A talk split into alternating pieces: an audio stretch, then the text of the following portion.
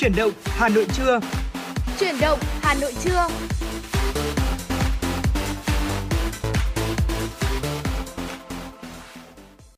Xin kính chào quý vị thính giả và chào mừng quý vị thính giả đã đến với chương trình chuyển động Hà Nội trưa của chúng tôi ngày hôm nay. Vâng và chúng ta sẽ lại được đồng hành cùng nhau Tuấn Kỳ và Thu Minh nữa sẽ cùng đồng hành với quý vị thính giả trong uh, gọi là 120 phút sắp tới của chương trình chuyển động Hà Nội ngày hôm nay ạ. Dạ vâng ạ, xin được gửi lời chào tới quý vị thính giả đang lắng nghe chương trình chuyển động Hà Nội trưa nay. À, nếu như quý vị chúng ta có những yêu cầu âm nhạc thì có thể kết nối với chúng tôi thông qua số điện thoại đường dây nóng 024 3773 6688 hoặc thông qua fanpage của chương trình là chuyển động Hà Nội FM 96 quý vị nhé. Vâng, có lẽ là để mở đầu cho cái chương trình ngày hôm nay thì cũng đã có, chúng ta sẽ cùng nhau thưởng thức ờ, một series âm nhạc trước đã sau đó thì chúng ta sẽ cùng ờ, tiếp tục với một số thông tin mà phóng viên của chúng tôi đã cập nhật và gửi về cho chương trình ạ.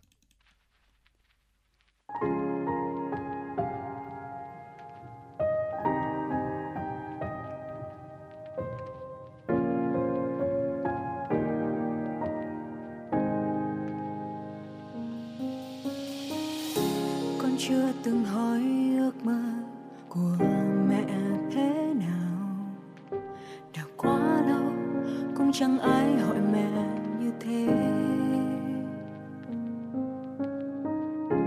Suýt chút nữa, con cũng quên mẹ từng nói là mẹ cũng có ước mơ mơ được sống cuộc đời của riêng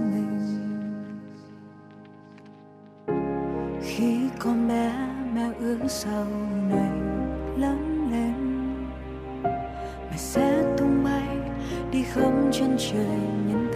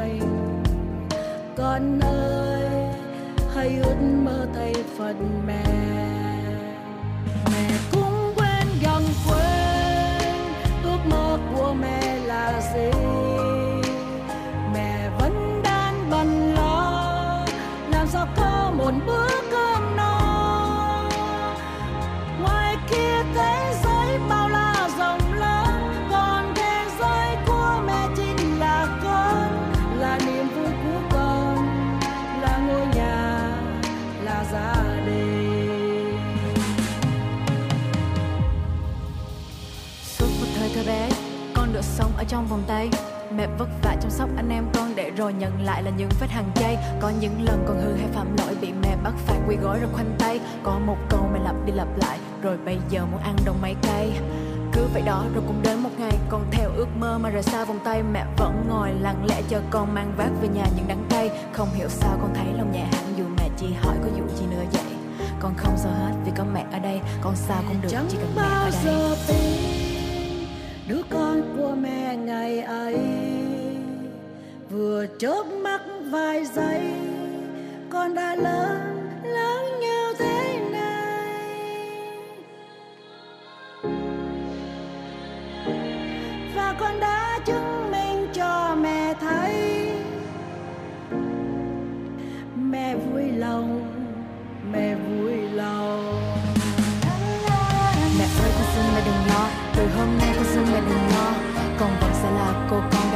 Thì thầm với mẹ chuyện nhỏ trong to. Thế giới ngoài kia có bao nhiêu rộng lớn, thì niềm tin của mẹ trong con càng lớn. Con sẽ bước từng bước từng bước từng bước, bằng những điều tốt đẹp nhất mà mẹ đã dành cho mẹ ơi. Mẹ nhất định phải thật là hạnh phúc. Đừng quên, mẹ phải ráng như người như một chút.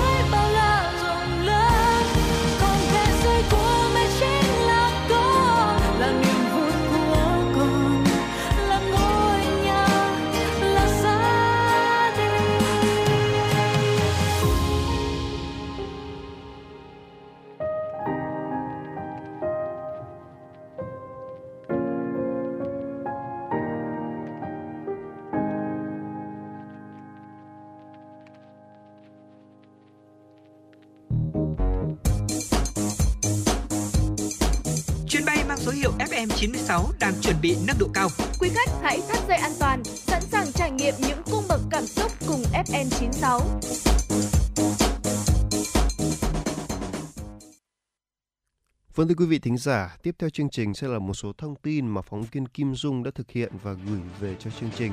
Xin mời quý vị thính giả cùng lắng nghe. Thưa quý vị, chiều qua Bộ Công an tổ chức lễ trao quyết định của Chủ tịch nước cho sĩ quan đi thực hiện nhiệm vụ gìn giữ hòa bình Liên Hợp Quốc và quyết định của Bộ trưởng Công an về thành lập văn phòng thường trực Bộ Công an về giữ gìn hòa bình Liên Hợp Quốc. Chủ tịch nước Nguyễn Xuân Phúc dự và phát biểu tại buổi lễ.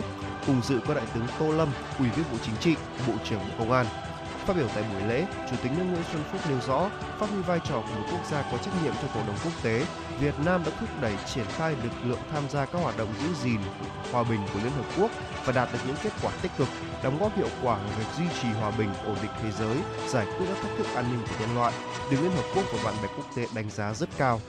Chủ tịch nước vui mừng khi nhận biết đến nay là Bộ Công an đã có 8 sĩ quan của Liên Hợp Quốc kiểm tra và đạt các yêu cầu về tham gia lực lượng giữ gìn hòa bình, trong đó có 4 sĩ quan được Liên Hợp Quốc lựa chọn tham gia hoạt động giữ gìn hòa bình tại trụ sở Liên Hợp Quốc và phái bộ Nam Sudan trong năm 2022. Chủ tịch nước cho rằng việc cử lực lượng tham gia giữ gìn hòa bình ở Liên Hợp Quốc đã góp phần thực hiện hiệu quả đường lối đối ngoại của Đảng, Nhà nước, nâng cao hơn nữa hình ảnh, vai trò, trách nhiệm của lực lượng vũ trang Việt Nam nói chung, lực lượng công an nhân dân nói riêng trong việc đảm bảo hòa bình, an ninh khu vực và quốc tế.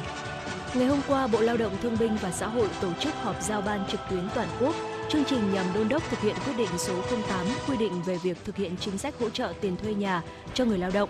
Bộ trưởng Lao động Thương binh và Xã hội Đào Ngọc Dung cho biết, trong bối cảnh dịch bệnh COVID-19 diễn biến phức tạp hơn 2 năm qua, đối tượng bị ảnh hưởng nhất là phụ nữ, trẻ em và người lao động. Đảng và Nhà nước đã ban hành nhiều chính sách an ninh, an sinh hỗ trợ người dân trong đại dịch. Ước tính nguồn hỗ trợ từ nhà nước đã chi 146.000 tỷ để giúp người dân vượt qua khó khăn do dịch COVID-19 trong đó 86.000 tỷ hỗ trợ người lao động, người sử dụng lao động chung sức vượt qua khó khăn, phục hồi kinh tế.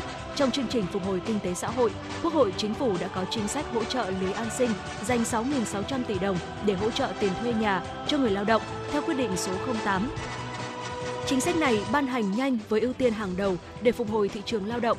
Đây là một chủ trương nhân văn hợp lòng dân. Số liệu thực hiện chính sách đến ngày hôm qua ngày 12 tháng 8 cho thấy 60 trên 63 tỉnh thành phố có doanh nghiệp, người lao động nộp hồ sơ, đồng thời 56 trên 63 địa phương đã triển khai giải ngân cho hơn 1,1 triệu lao động tại hơn 17,6 nghìn doanh nghiệp. Số tiền giải ngân đạt gần 788 tỷ đồng, đạt tỷ lệ 12,14% so với dự kiến.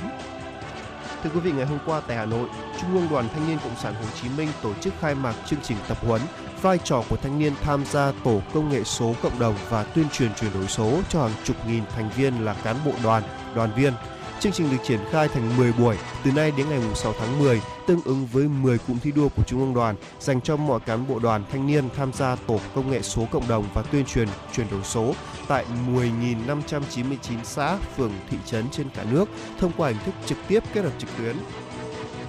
Theo đồng chí Ngô Cự Văn Cương, Bí thư Trung ương Đoàn, chương trình sẽ trang bị thông tin về các chủ trương chính sách pháp luật liên quan đến chuyển đổi số, hướng dẫn cài đặt sử dụng nền tảng số, công nghệ kỹ năng số và đặc biệt là xác định nhiệm vụ cần thiết ở từng địa phương. Đến hàng chục nghìn thành viên tổ công nghệ số, Buổi đầu tiên của chương trình diễn ra trong ngày 12 tháng 8, hướng đến 103 đơn vị cấp huyện, 1.976 đơn vị cấp xã trên địa bàn 8 tỉnh, thành, đoàn thuộc cụm đồng bằng sông Hồng bao gồm thủ đô Hà Nội, thành phố Hải Phòng và các tỉnh Ninh Bình, Hưng Yên, Nam Định, Hải Dương, Thái Bình, Hà Nam. Ngày 12 tháng 8, Công an quận Tây Hồ Hà Nội cho biết đang phối hợp với Phòng Cảnh sát Hình sự Công an thành phố Hà Nội điều tra xác minh vụ một nhóm người chặn xe ô tô giữa đường Nguyễn Văn Huyên kéo dài và đe dọa đập phá tài sản. Theo đó, vào sáng cùng ngày, trên mạng xã hội lan truyền đoạn clip về nhóm thanh niên điều khiển xe máy, cầm hung khí chặn và có hành động đập phá xe ô tô của người dân. Trước khi bị chặn lại, người lái xe ô tô đã nhiều lần điều khiển xe tránh hành động côn đồ của nhóm thanh niên. Clip ghi rõ hình ảnh nhóm thanh niên đi trên hai xe máy, không ai đội mũ bảo hiểm, trong đó có đối tượng cầm gậy bóng chày đập phá xe ô tô. Nhận được thông tin, công an quận Tây Hồ phối hợp với đội cảnh sát hình sự đặc nhiệm, phòng cảnh sát hình sự công an thành phố Hà Nội tổ chức điều tra. Bước đầu xác định sự việc xảy ra khoảng 17 giờ 35 phút chiều ngày 9 tháng 8 trên đường Nguyễn Văn Huyên kéo dài, đoạn thuộc phường Xuân La, quận Tây Hồ, Hà Nội. Trước hành vi gây bất ổn về an ninh trật tự, vi phạm trật tự an toàn giao thông của nhóm đối tượng trên, công an quận Tây Hồ cho biết sẽ nhanh chóng làm rõ và xử lý nghiêm các đối tượng theo quy định. Vâng thưa quý vị thính giả, vừa rồi là những thông tin đầu tiên trong chương trình chuyển động Hà Nội trưa ngày hôm nay chúng tôi muốn gửi đến cho quý vị thính giả. Ngay bây giờ xin mời quý vị thính giả cùng quay trở lại với không gian âm nhạc của FM 96 để trước khi đến với những phần tiếp theo của chương trình.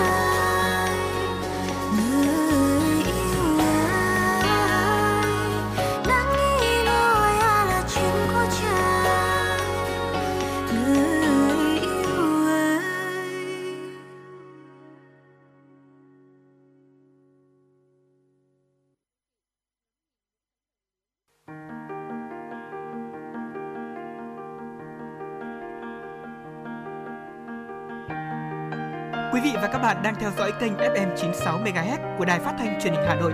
Hãy giữ sóng và tương tác với chúng tôi theo số điện thoại 024 3773 6688. FM 96 đồng hành trên mọi nẻo đường.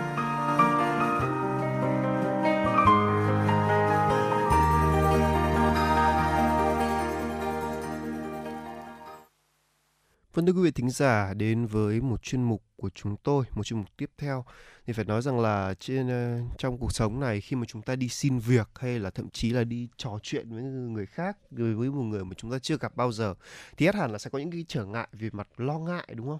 Đúng là như thế. Và khi mà khi mà điều điều đó mà vẫn còn tiếp diễn trong cuộc trò chuyện khi mà đi gặp mặt như vậy thì sẽ gây ra rất là nhiều rắc rối trong cái việc uh, trò chuyện hay là để thỏa mãn cái nhu cầu kết nối hay thậm chí rằng là để ảnh hưởng đến với cái việc uh, xin việc của chúng ta nữa vậy thì làm thế nào để có thể gạt bỏ những lo ngại và trở nên tự tin hơn nhỉ Ừ, dạ vâng. À, ờ, Thu Minh nghĩ rằng là sẽ có rất là nhiều cách để chúng ta có thể uh, gạt bỏ những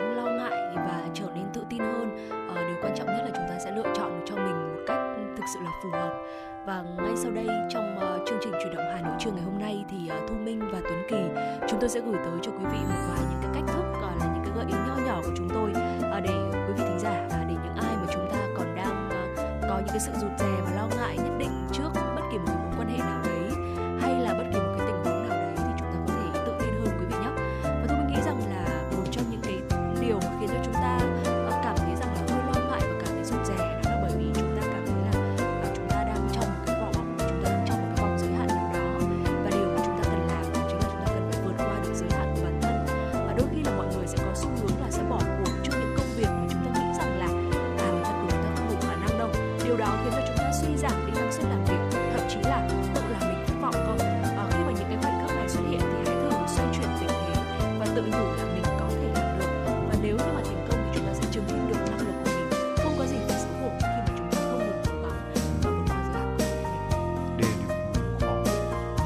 đây là một điều rất là khó để chúng ta có thể gọi là uh, gọi là vượt qua được. Nhưng mà không sao hết vì là cái này thì cũng cần một cái thời gian học tập và cần có một cái tinh thần thực sự là quyết tâm để có thể vượt qua được cái điều này. Nhưng mà thôi không sao cả. Nếu như mà chúng ta cứ tiếp tục đi cứ tiếp tục đi thôi. Còn uh, vượt qua được hay không thì cũng là do vấn đề thời gian cũng là do may mắn nữa còn đúng không nào?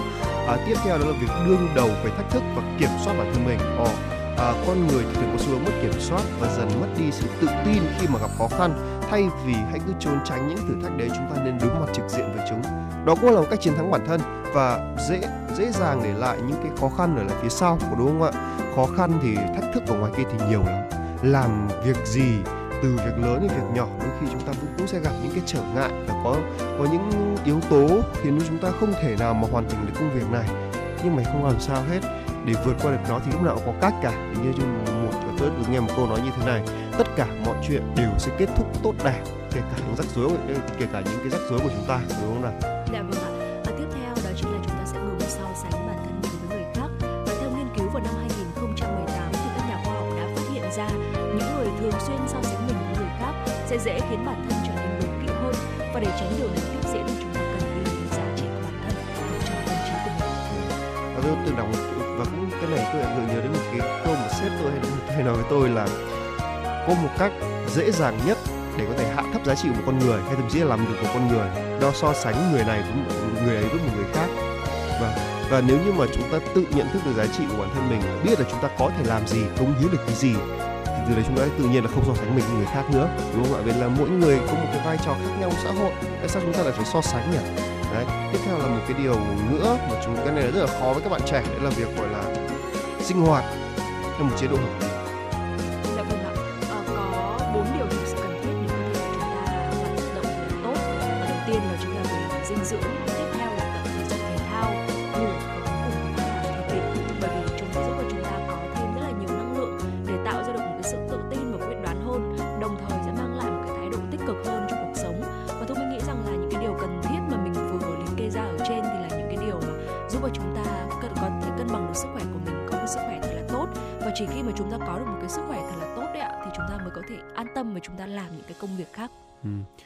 tiếp theo đó là việc à, đừng ngại ghi nhận công lao tức là đây là công lao của chính mình đó nha thưa quý vị Dạ. à, một số người sợ rằng đây sẽ là một cái sự gọi là đây là một cái khoe khoang khiến chúng ta trở nên kiêu ngạo và tự mãn trước mọi người đúng không ạ nhưng mà không đấy là cái suy nghĩ này thì có một chút sai lầm bởi vì nó sẽ cái điều này chứng minh cho thấy rằng là để cho người khác hiểu được cái năng lực của mình đôi khi mình phải nói ra ừ tôi có thể làm về cái, tôi có thể làm về cái kia.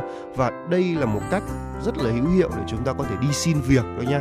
Đấy, thì nếu như mà chúng ta đi xin việc mà chúng ta không được khoe được ra cho những nhà tuyển dụng biết rằng à mình đã từng có thành tích này mình làm được những cái điều này và mình mang lại được cái giá trị đấy đến cho cái cái cái cái tổ chức của họ thì thực sự là cũng họ cũng không biết làm thế nào để nhận chúng ta cả. Một số những cái lời ở chúng ta viết vào trong hồ sơ cũng không thể nói lên, lên được hết đâu ạ. À, và chúng ta cũng sẽ ừ, và điều này không chỉ khiến chúng ta cảm thấy hài lòng với những gì chúng ta đạt được mà chúng ta lại còn cũng có thể là sẽ được tạo nên được động lực để chúng ta làm nên những cái kỳ tích tiếp theo nữa, đúng không ạ? Tất nhiên thì chúng ta cũng nên cần phải cẩn trọng một chút khi chia sẻ niềm vui này bằng ngôn ngữ và thái độ phù hợp. Đó, tất cả mọi thứ chúng ta nói trên cuộc đời này thì đều có những cái giá trị của nó cả. Quan trọng là cách nói của chúng ta như thế nào để có thể, gọi là, khiến cho cái câu nói đấy, hành động đấy nó phát ra một cách tốt nhất thôi, đúng không nào?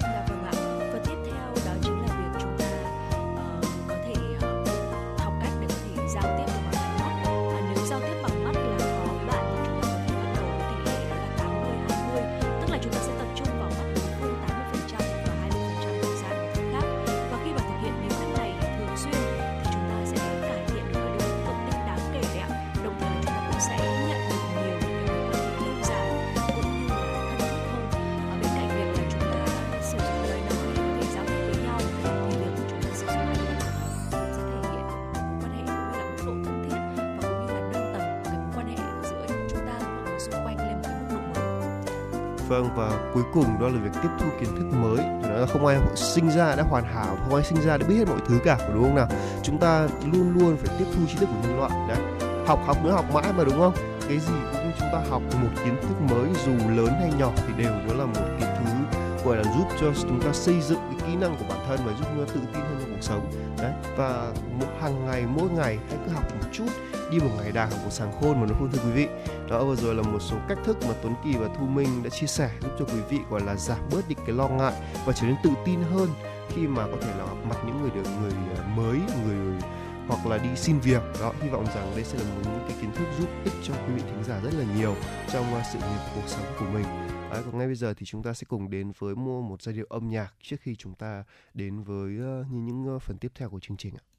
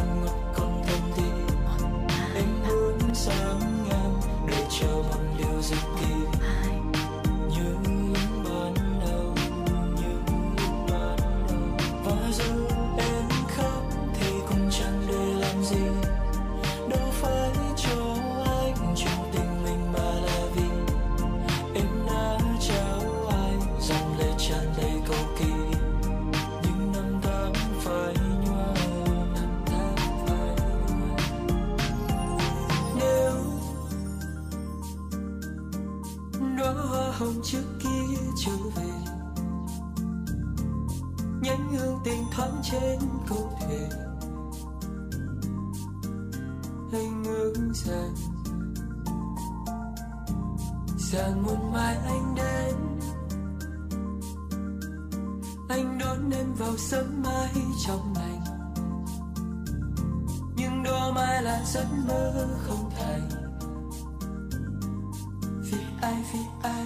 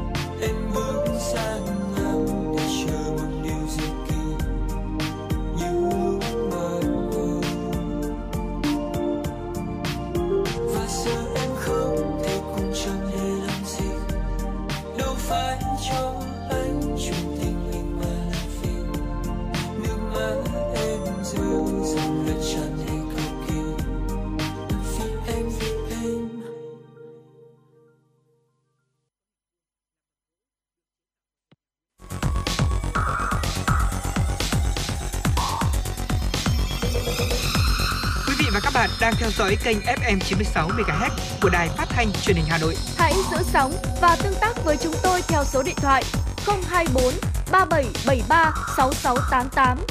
FM 96 đồng hành trên mọi nẻo đường. Vâng thưa quý vị thính giả, tiếp tục với dòng chảy tin tức của FM 96. Xin mời quý vị thính giả cùng đến với một số thông tin quốc tế ạ. Thưa quý vị và các bạn, Thủ tướng Đức Olaf Scholz ủng hộ đề xuất về đường ống dẫn khí đốt mới của châu Âu thay thế cho các đường ống từ Nga. Thủ tướng Đức Olaf Scholz cho biết ông ủng hộ ý tưởng về một đường ống dẫn khí đốt mới nối Bồ Đào Nha và Tây Ban Nha qua Pháp đến trung tâm châu Âu. Ông cho rằng đường ống sẽ cải thiện đáng kể an ninh năng lượng của châu Âu. Phát biểu trong cuộc họp báo mới đây, Thủ tướng Scholz cho hay ông đã thảo luận về ý tưởng này với các nhà lãnh đạo của Tây Ban Nha, Bồ Đào Nha, Pháp và Chủ tịch Ủy ban châu Âu Ursula von der Leyen. Việc thiếu các đường ống thay thế được EU xác định là một trở ngại lớn trong nỗ lực loại bỏ khí đốt Nga ở lục địa này. EU cũng đặt trọng tâm ưu tiên kết nối cơ sở hạ tầng năng lượng của khối cùng nhau, loại bỏ các nút thắt cổ chai và chấm dứt sự chậm trễ đối với các dự án đường ống. Thưa quý vị, mới đây Hiệp hội Nhi khoa Nhật Bản đã đưa ra khuyến cáo các bậc phụ huynh nên tiêm phòng vaccine ngừa Covid-19 cho trẻ. Trong 3 tuần qua, Nhật Bản là quốc gia có số ca nhiễm Covid-19 nhiều nhất thế giới, đỉnh điểm có ngày lên tới hơn 250.000 ca. Đáng chú ý số ca mắc ở trẻ em là khá lớn khi mà tỷ lệ tiêm chủng ở lứa tuổi này vẫn còn thấp. Do đó Nhật Bản đã khuyến cáo người dân nhanh chóng tiêm vaccine phòng Covid-19 để đảm bảo an toàn cho trẻ trong làn sóng dịch hiện nay. Hiệp hội Nhi khoa Nhật Bản đã đưa ra khuyến cáo các bậc phụ huynh nên tiêm phòng vaccine Covid-19 cho trẻ. Hiệp hội này đã đưa ra bằng chứng khoa học cho thấy tiêm vaccine sẽ mang lại lợi ích vượt trội khi khả năng phòng ngừa chủng mới Omicron lên tới 68% và có khả năng ngừa bệnh chuyển biến nặng từ 40 đến 80% tùy vào số mũi tiêm và thời gian tiêm vaccine. Theo các nghiên cứu tại Nhật Bản, chủng mới Omicron có xu hướng gây sốt cao ở trẻ em, dễ dễ dẫn đến các biến chứng, đặc biệt là trẻ có bệnh lý nền về tim, phổi. Do đó, tiêm vaccine là biện pháp tốt nhất để ngăn ngừa các nguy cơ chuyển biến nặng và tử vong trong làn sóng dịch hiện nay. Nhà máy điện hạt nhân lớn nhất châu Âu ở Ukraine liên tục bị tấn công trong mấy ngày qua, làm dấy lên lo ngại về một thảm họa hạt nhân. Hội đồng Bảo an Liên Hợp Quốc ngày hôm qua đã phải triệu tập phiên họp khẩn cấp kêu gọi các bên đảm bảo an toàn cho nhà máy này. Cuộc họp của Hội đồng Bảo an Liên Hợp Quốc diễn ra vào dạng sáng qua theo giờ Việt Nam theo đề nghị của Nga nhằm đảm bảo an toàn cho nhà máy điện hạt nhân Zaporizhia ở Ukraine khi cả hai phía Nga và Ukraine đang cáo buộc lẫn nhau ném bom nhà máy này. Tại cuộc họp, Tổng Giám đốc Cơ quan Năng lượng Nguyên tử Quốc tế Rafael Grossi cảnh báo tình hình ở khu vực nhà máy Zaporizhia rất đáng quan ngại và các chuyên gia của Cơ quan Năng lượng Nguyên tử Quốc tế cần phải được tiếp cận khu vực này để xem xét tình hình. Ông Rafael Grossi, Tổng Giám đốc Cơ quan Năng lượng Nguyên tử Quốc tế kêu gọi các hành động quân sự dù là nhỏ nhất có khả năng gây nguy hiểm cho an toàn hạt nhân hoặc an ninh hạt nhân tại một số tại một cơ sở lắp đặt hạt nhân như vậy phải dừng ngay lập tức. Những hành động này có thể gây ra những hậu quả nghiêm trọng. Nhà máy điện hạt nhân Zaporizhia nằm dưới sự kiểm soát của Nga từ tháng 3 vừa qua. Trong những ngày gần đây, tại khu vực này xảy ra nhiều vụ tấn công quân sự. Các nước thành viên Liên Hợp Quốc đều bày tỏ quan điểm phải đảm bảo an toàn an ninh cho bất cứ cơ sở sản xuất hạt nhân nào ở Ukraine nhằm tránh xảy ra thảm họa hạt nhân đối với loài người, đặc biệt là với những người dân đang sống trong vùng chiến sự giao tranh. Thưa quý vị, thủ đô Seoul của Hàn Quốc dự kiến cấm hoàn toàn việc sử dụng không gian hầm hoặc bán hầm cho các tòa nhà cho mục đích cư trú. Tính đến năm 2022, 5% tổng số ngôi nhà ở Seoul tương đương 200.000 căn thuộc dạng này. Truyền thông Hàn Quốc cho rằng chính quyền thành phố từng nhiều lần thất bại trong việc điều chỉnh các khu dân cư, bao gồm cả căn hộ bán hầm và hàng chục nghìn căn vẫn đang xuất hiện trong nhiều năm qua do kẽ hở quản lý. Tuy nhiên, quyết tâm thực hiện lần này của giới chức rất lớn. Tổng thống Hàn Quốc Yoon suk yeol kêu gọi sắp xếp nhà ở thuộc uh, sở hữu chính phủ cho các gia đình sống trong căn hộ bán hầm bị ảnh hưởng nặng nề nhất trong trận lũ vừa qua. Ông Yoon trực tiếp đến thăm hộ bán hầm và khẳng định quyết tâm không bao giờ được để xảy ra những thảm kịch như vậy nữa. Vâng thưa quý vị, vừa rồi là một số thông tin quốc tế chúng tôi mới cập nhật đến cho quý vị thính giả. Ngay bây giờ xin mời quý vị hãy cùng đến với không gian âm nhạc của em96 trước khi đến với những phần tiếp theo của chương trình lần đầu tiên gặp nhau mà nhìn nhau hơi bị lâu lạnh nhìn đôi mắt một câu làm nhịp tim hơi bị đau. Từ lâu không gặp ai mà gặp được anh đẹp dai, biết ngay mà. Thật chẳng biết từ đâu, hai cục năm trăm gặp nhau. Một điều gì rất đậm sâu, buộc chặt hai ta vào nhau. Chỉ cần người nói một câu, vậy là xong luôn. Oh no, em chót yêu rồi sao anh cứ đi loanh quanh? Sao anh cứ vân vân trong đầu em mãi thế? Hình như em rất quen luôn.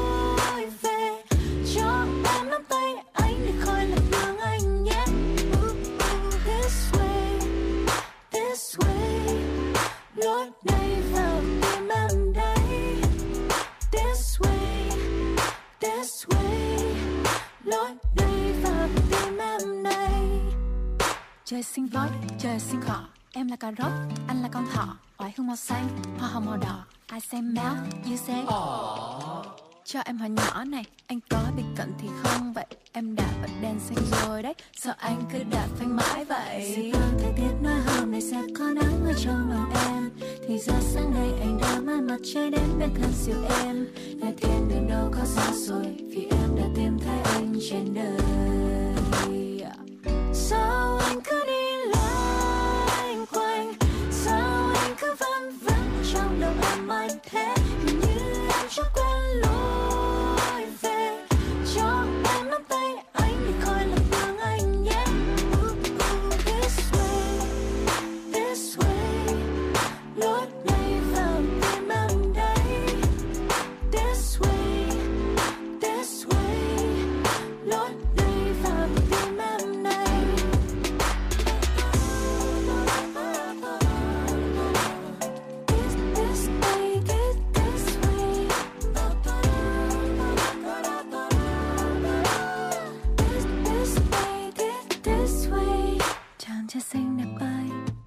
đâu dễ tìm nhau.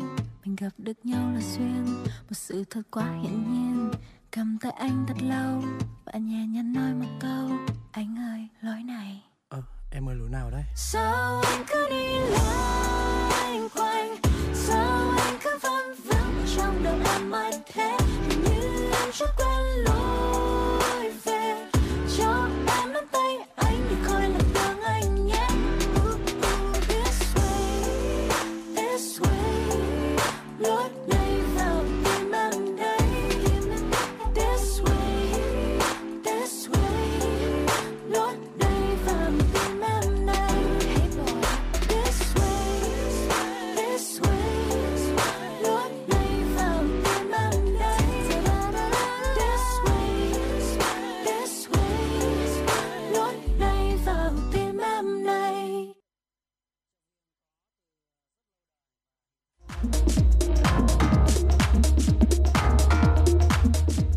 các bạn đang trên chuyến bay mang số hiệu FM96. Hãy thư giãn, chúng tôi sẽ cùng bạn trên mọi cung đường. Hãy giữ sóng và tương tác với chúng tôi theo số điện thoại 024 3773 6688.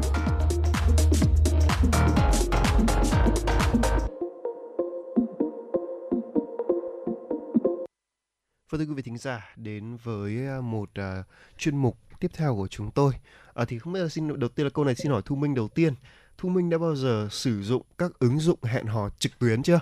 Ừ, cá nhân Thu Minh thì uh, chia sẻ thật là Thu Minh chưa bao giờ sử dụng các ứng dụng hẹn hò trực tuyến thế nhưng mà cũng biết được rằng là dạo gần đây thì có rất là nhiều các cái ứng dụng hẹn hò trực tuyến đã được ra mắt Vâng, đúng rồi như thế. À, Tuấn Kỳ thì cũng đã sử dụng những cái ứng dụng hẹn hò trực tuyến rồi và thấy nó khá là thú vị.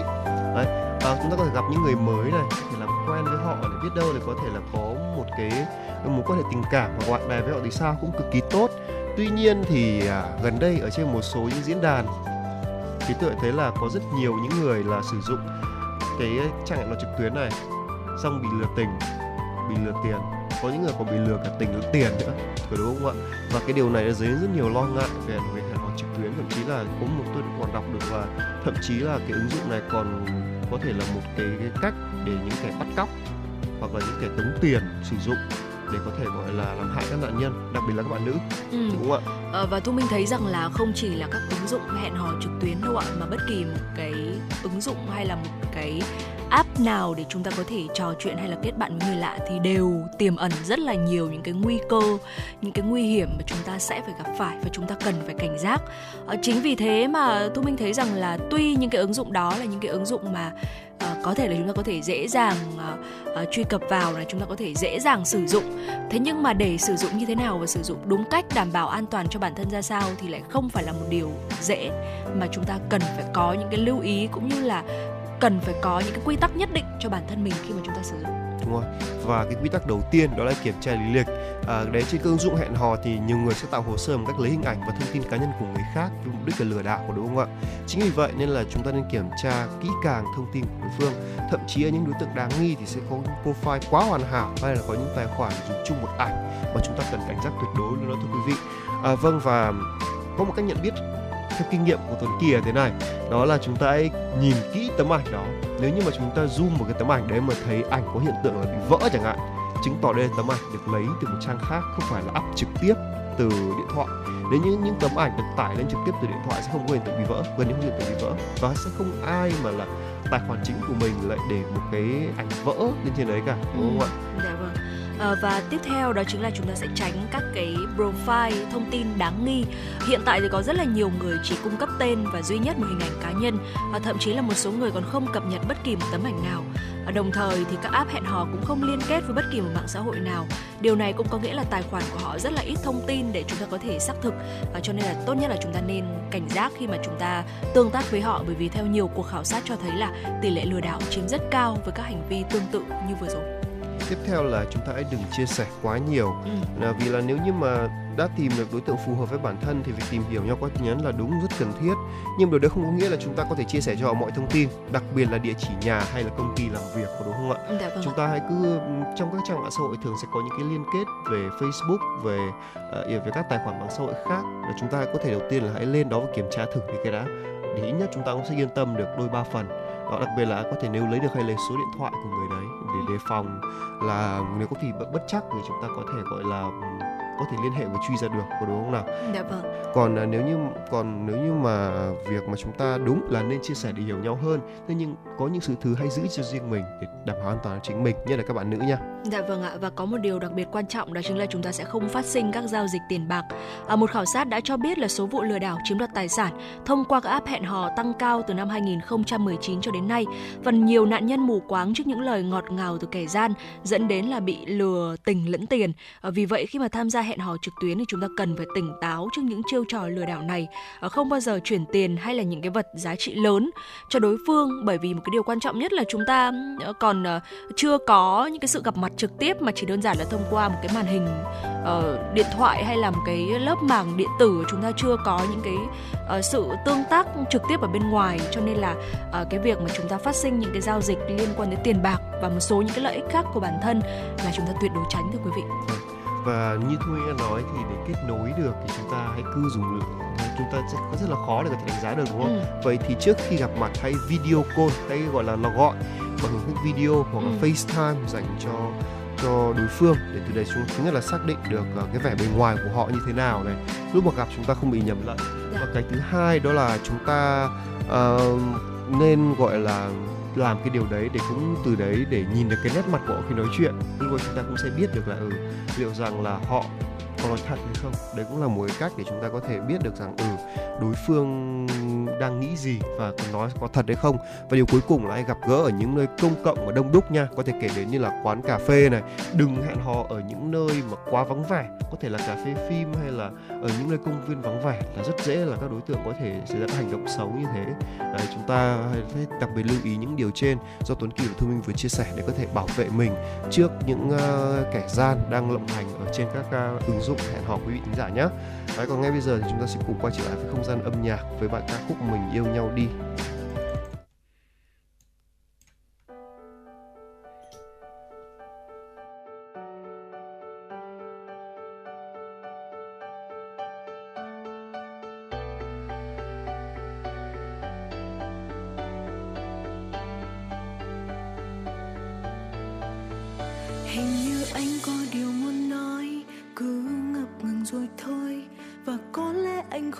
biết rằng em cũng đang chờ đợi. Ở cạnh bên anh bình yên lắm anh hiền lành âm má cứ tiếp tục ngại ngùng thì ai sẽ là người đầu tiên nói ra?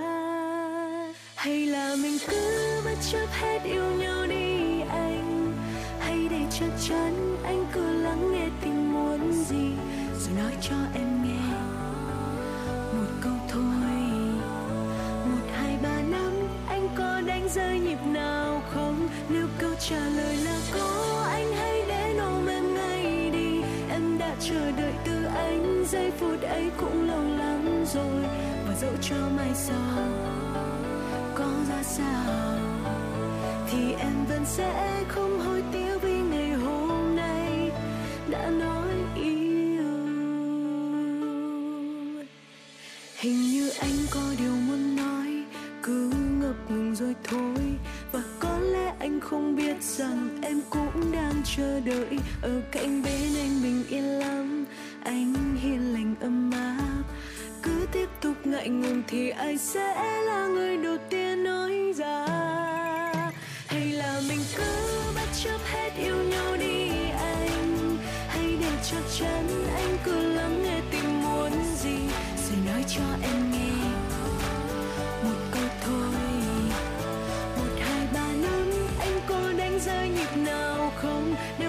trả lời là có anh hãy đến ôm em ngay đi. Em đã chờ đợi từ anh, giây phút ấy cũng lâu lắm rồi.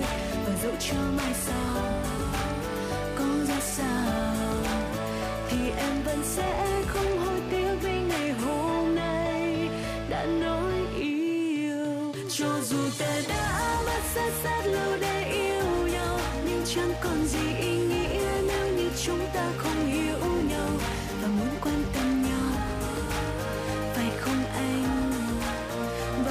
xin hứa sẽ mãi mãi yêu một mình anh. Cho dù ngày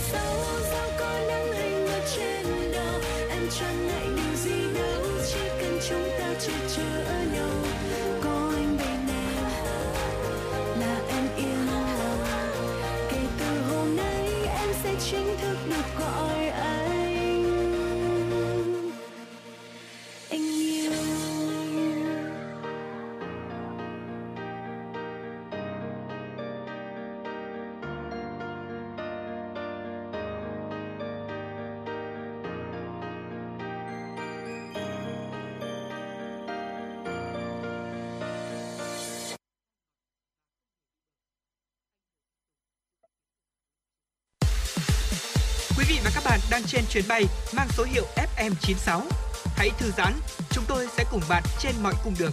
Hãy giữ sóng và tương tác với chúng tôi theo số điện thoại 024 3773 6688. Vâng thưa quý vị thính giả, tiếp tục với dòng chảy tin tức của FM 96, phóng viên Kim Dung đã cập nhật đến đây một số thông tin mà chúng tôi xin phép được gửi tới cho quý vị thính giả. Thưa quý vị và các bạn, ngày hôm qua, Văn phòng Chính phủ đã có văn bản truyền đạt ý kiến của Phó Thủ tướng Chính phủ Lê Văn Thành về nghiên cứu các kiến nghị hỗ trợ người dân bị ảnh hưởng của giá xăng dầu tăng cao – Cụ thể, Phó Thủ tướng Chính phủ Lê Văn Thành đã giao Bộ Lao động Thương binh và Xã hội chủ trì phối hợp với các bộ Tài chính, Nông nghiệp và Phát triển Nông thôn và các bộ ngành liên quan nghiên cứu các kiến nghị của Bộ Công Thương về chính sách an sinh xã hội, hỗ trợ cho các đối tượng có thu nhập thấp và về hỗ trợ giá xăng dầu cho ngư dân để có tham mưu chỉ đạo và hướng dẫn kịp thời. Thưa quý vị, số ca mắc cúm A tại Hà Nội đang gia tăng, nhiều người vẫn tiếp tục mắc bệnh. Đáng chú ý ở đây, dịch cúm A đang diễn ra trước thềm năm học mới, cùng với đó là thời điểm giao mùa dễ mắc bệnh, khiến nhu cầu tiêm chủng loại vaccine này tăng cao. Theo thống kê của Bệnh viện nhiệt đới Trung ương, trong số các bệnh nhân nhập viện có đến 97,6% số trường hợp dương tính với cúm mùa. Từ đầu năm đến nay, Hà Nội ghi nhận gần 3.000 trường hợp mắc cúm, chưa ghi nhận trường hợp tử vong. Nếu như giai đoạn từ tháng 1 đến tháng 4, số ca mắc dưới 400 trường hợp trên một tháng, đến tháng 5, số ca mắc lên đến 556 trường hợp, thì đến tháng 6 tăng vọt lên 887 trường hợp.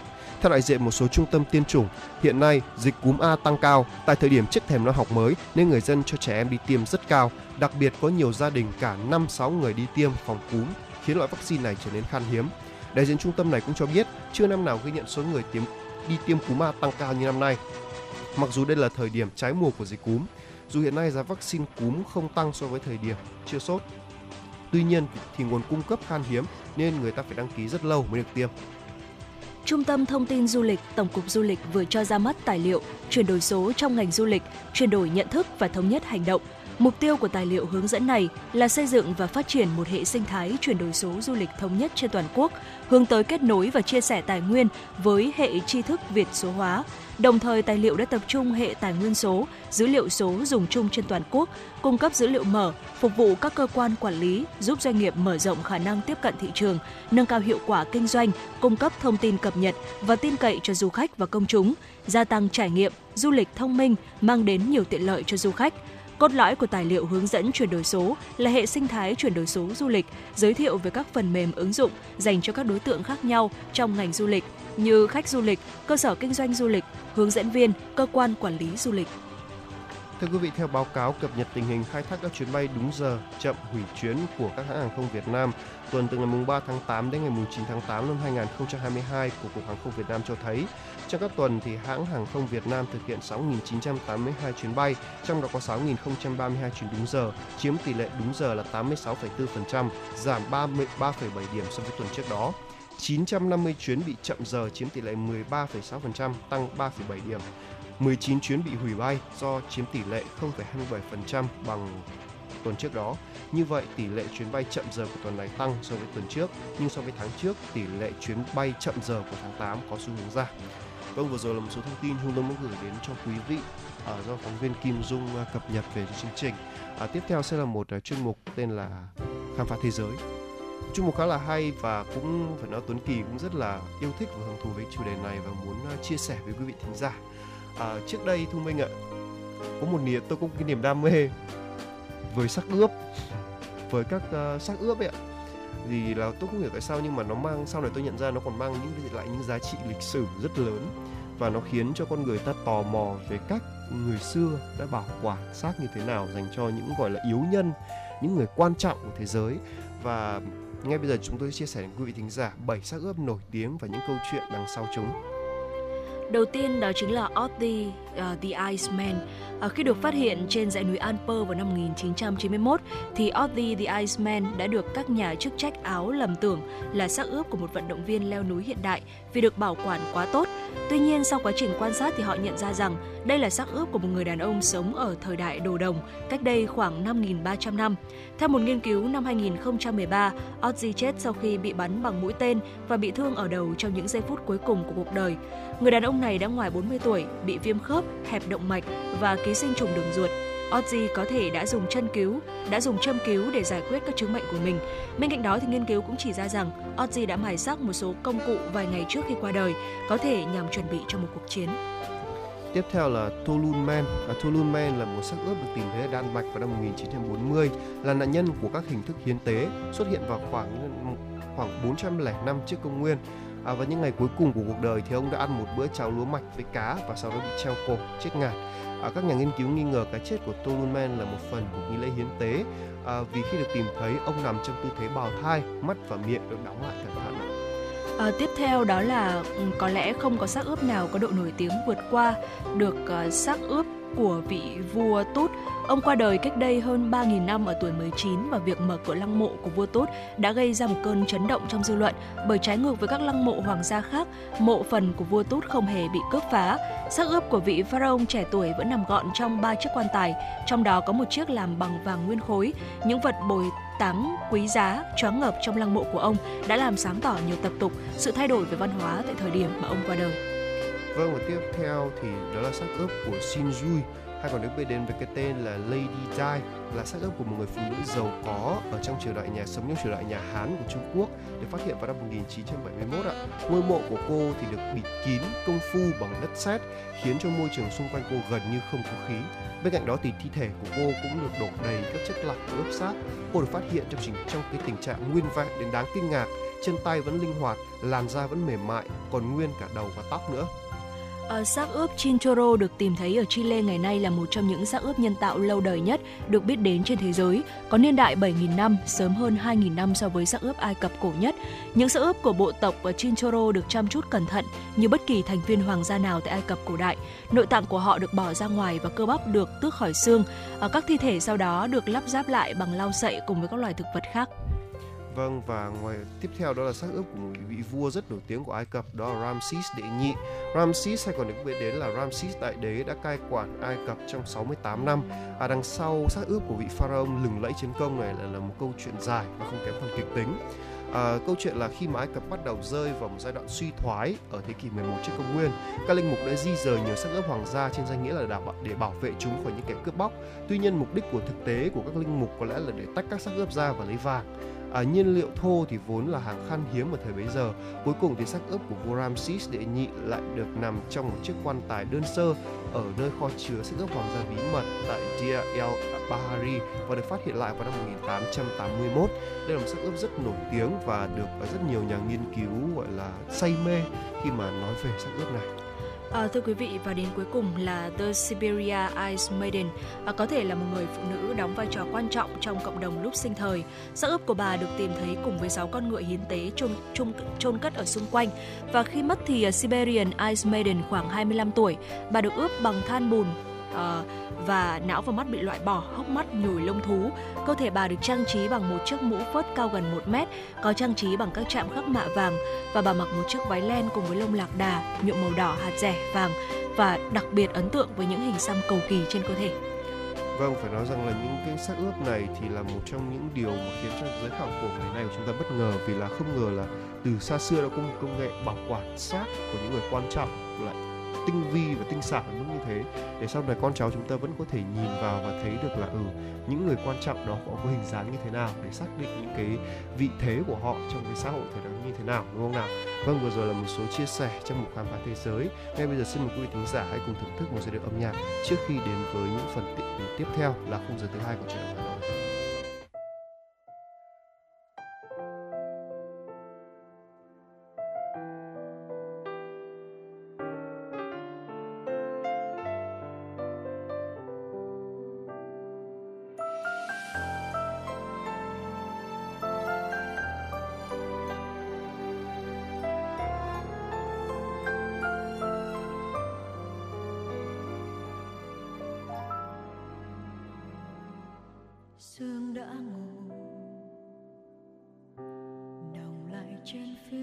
rất xanh. Mà còn tìm anh chưa thôi nhắc em giữa mùa lặng lẽ trôi qua.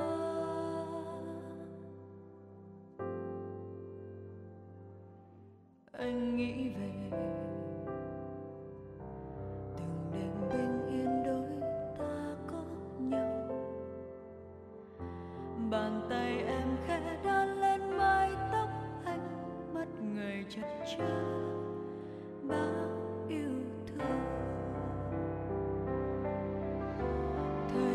trôi qua nhanh như tia nắng say. Khoảng cách giết đôi ta trong phút giây. Quan thân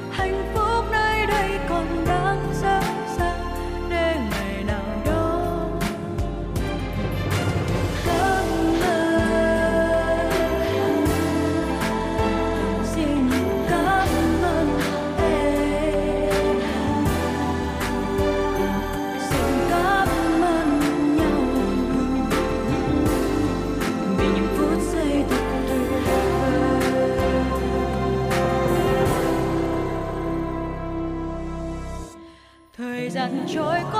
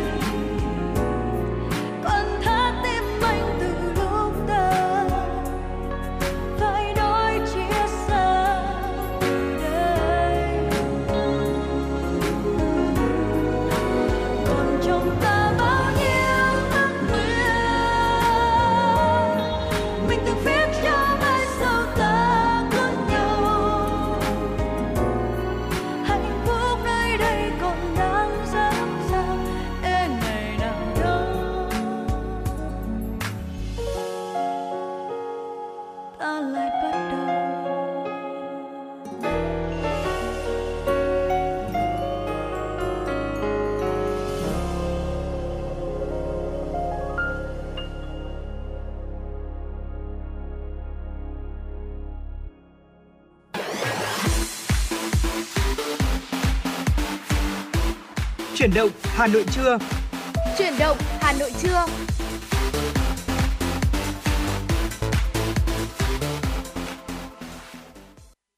Vâng thưa quý vị thính giả, tiếp tục với khung giờ thứ hai của truyền động Hà Nội. Tuấn Kỳ và Thu Minh xin phép được gửi tới quý vị thính giả một số thông tin mà phóng viên Nguyễn Hằng của chúng tôi đã thực hiện và gửi về cho chương trình ạ. Thưa quý vị và các bạn, Chủ tịch Quốc hội Vương Đình Huệ vừa ký nghị quyết số 24/2022 về tiếp tục chi trả hỗ trợ đối với người lao động theo nghị quyết số 03/2021 ngày 24 tháng 9 năm 2021 của Ủy ban Thường vụ Quốc hội. Nghị quyết quyết nghị sử dụng khoảng 1.155 tỷ đồng từ kết dư quỹ bảo hiểm thất nghiệp đến hết năm 2011 để tiếp tục chi trả hỗ trợ đối với người lao động thuộc đối tượng hưởng theo nghị quyết số 03/2021 ngày 24 tháng 9 năm 2021 đã nộp hồ sơ đúng thời hạn. Thời gian thực hiện chi trả hỗ trợ người lao động hoàn thành chậm nhất vào ngày 10 tháng 9 năm 2022. Nghị quyết giao chính phủ triển khai thực hiện việc chi trả đúng thời hạn, báo cáo kết quả thực hiện nghị quyết số 03/2021 và nghị quyết này tại phiên họp tháng 9 năm 2022 của Ủy ban Thường vụ Quốc hội. Nghị quyết này có hiệu lực thi hành kể từ ngày thông qua. Thưa quý vị, thực hiện không đúng, không đầy đủ quy định của Đảng, pháp luật của nhà nước trong quản lý đầu tư xây dựng, ngân hàng, y tế, bảo hiểm, đấu thầu, đấu giá, chứng khoán, trái phiếu doanh nghiệp, cổ phần hóa, sử dụng nhà, đất, tài nguyên khoáng sản, tài chính, tài sản của Đảng, nhà nước, không thực hành tiết kiệm để xảy ra thất thoát, lãng phí trong quản lý sử dụng tài chính, tài sản công, mua sắm quản lý sử dụng tài sản công, tài sản của tổ chức doanh nghiệp cá nhân đóng góp, tài trợ trái quy định. Đây là một trong những nhóm hành vi tiêu cực được xác định trong cần tập trung chỉ đạo để phòng chống. Nội dung của hướng dẫn số 25 ngày 1 tháng 8 năm 2022 của Ban chỉ đạo Trung ương về phòng chống tham nhũng tiêu cực hướng dẫn nêu cụ thể 18 nhóm hành vi tiêu cực thuộc diện trên bên cạnh các hành vi tiêu cực nghiêm trọng phức tạp khác do ban chỉ đạo trung ương xem xét quyết định. Đáng chú ý, những hành vi tiêu cực cần tập trung chỉ đạo phòng chống còn là nói, viết, thực hiện không đúng hoặc không thực hiện thực hiện không đầy đủ chủ trương đường lối quy định của đảng, pháp luật của nhà nước, không thực hiện hoặc thực hiện không đầy đủ trách nhiệm nêu gương, quy định của đảng tư duy nhiệm kỳ, cơ hội, vụ lợi, nhất là hành vi lạm quyền, lợi quyền, lấy danh nghĩa tập thể để áp đặt, hợp thức hóa quyền quyết định sai trái của cá nhân, quan liêu, xa rời thực tế, không sâu sát công việc, không nắm chắc tình hình trong cơ quan tổ chức địa phương đơn vị. Hướng dẫn cũng nêu cụ thể về đối tượng, nội dung chỉ đạo công tác phòng chống tiêu cực, phạm vi cơ chế phối hợp chỉ đạo xử lý vụ án, vụ việc tiêu cực. Chiều qua tại trụ sở Bộ Công an, Cục Cảnh sát Quản lý Hành chính về Trật tự xã hội tổ chức gặp mặt kỷ niệm 77 năm ngày truyền thống của lực lượng Công an Nhân dân và đón danh hiệu Anh hùng lực lượng Vũ trang Nhân dân. Trải qua 76 năm xây dựng chiến đấu và trưởng thành với khẩu hiệu hành động, chủ động, nêu gương, kỷ cương, trách nhiệm hiệu quả và phương châm xây dựng lực lượng cảnh sát quản lý hành chính về trật tự xã hội chuyên nghiệp, nhân văn, tính chiến đấu cao, cán bộ chiến sĩ lực lượng cảnh sát quản lý hành chính về trật tự xã hội vượt lên mọi khó khăn, hoàn thành xuất sắc mọi nhiệm vụ, bước vào giai đoạn đổi mới. Chỉ trong một thời gian ngắn, hệ thống cơ sở dữ liệu quốc gia về dân cư và hệ thống sản xuất, cấp và quản lý căn cước công dân đã chính thức đi vào hoạt động từ đầu tháng 7 năm 2021. Đây là dấu mốc lịch sử khi hai dự án công nghệ thông tin chưa từng có tiền lệ lớn nhất từ trước đến nay về đích đúng hạn, khẳng định sự quyết tâm của toàn lực lượng công an nhân dân nói chung và cục cảnh sát quản lý hành chính về trật tự xã hội nói riêng, ghi nhận những đóng góp của cán bộ chiến sĩ cảnh sát quản lý hành chính về trật tự xã hội. Ngày 15 tháng 7, Chủ tịch nước đã ký quyết định phong tặng danh hiệu anh hùng lực lượng vũ trang nhân dân cho cục cảnh sát quản lý hành chính về trật tự xã hội. Thưa quý vị, Tổng cục Quản lý thị trường Bộ Công an, Bộ Công Thương chính thức công bố việc xử phạt hành chính và tước quyền kinh doanh xuất nhập khẩu xăng dầu với 18 doanh nghiệp đầu mối. Trước đó, Bộ Công Thương đã thành lập 3 đoàn thanh tra chuyên ngành để thanh tra việc chấp hành pháp luật trong kinh doanh xăng dầu đối với 33 doanh nghiệp đầu mối. Việc thanh tra được triển khai gồm các nội dung liên quan đến quy định về hoạt động kinh doanh xăng dầu của những doanh nghiệp đầu mối, bao gồm hoạt động kinh doanh xuất nhập khẩu, điều kiện phòng cháy chữa cháy, quy định về sở hữu, đồng coi quy định về sở hữu, đồng sở hữu về phương tiện tàu, kho, bể hệ thống phân phối. Theo các quyết định được công bố, Bộ Công Thương đã xử phạt hành chính và tước quyền kinh doanh xuất nhập khẩu 7 công ty xăng dầu, thời hạn từ 1 đến 3 tháng. 11 công ty bị xử phạt hành chính đối với các hành vi vi phạm trong kinh doanh xăng dầu như duy trì mức dự trữ xăng dầu thấp hơn mức tối thiểu theo quy định, nhập khẩu xăng dầu thấp hơn hạn mức tối thiểu về số lượng, chủng loại được và phân giao hàng năm hay không gửi đăng ký hệ thống phân phối xăng dầu định kỳ với Bộ Công Thương trước ngày 31 tháng 1 hàng năm và gửi đăng ký điều chỉnh khi có sự thay đổi hệ thống phân phối, không xây dựng biện pháp phòng ngừa và ứng phó sự cố hóa chất và vẫn đưa vào dự án vào hoạt động. Với các lỗi vi phạm trên, 11 công ty này bị xử phạt hành chính đối với tổng số tiền nộp vào ngân sách nhà nước là hơn 1,7 tỷ đồng. Vâng thưa quý vị, vừa rồi là một số thông tin đầu tiên trong khung giờ thứ hai của truyền động Hà Nội mà Tuấn Kỳ và Thu Minh muốn gửi tới cho quý vị khán giả. Ngay bây giờ sẽ là một giai âm nhạc. Xin mời quý vị khán giả cùng thưởng thức.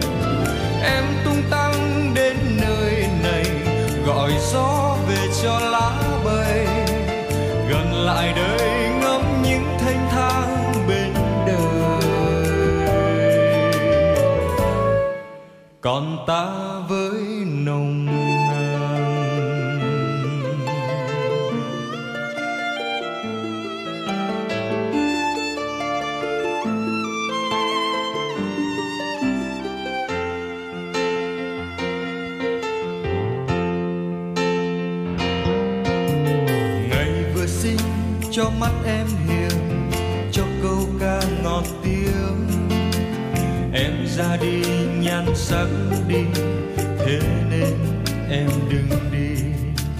Ngày thật xinh cho tiếng nói thưa, cứ dịu dàng dòng suối ngoan. Cho áo mới vuốt về bờ vai, cho tình lâng lâng ngày mai. Này em ngoan ơi, lắng nghe này cây xanh lên tiếng đời. Gió đã nói với lá non rằng mắt em trong ngần trời đất ngập trong nắng vàng. Ngồi lại đây ngắm những hân hoan bên đời. Còn ta với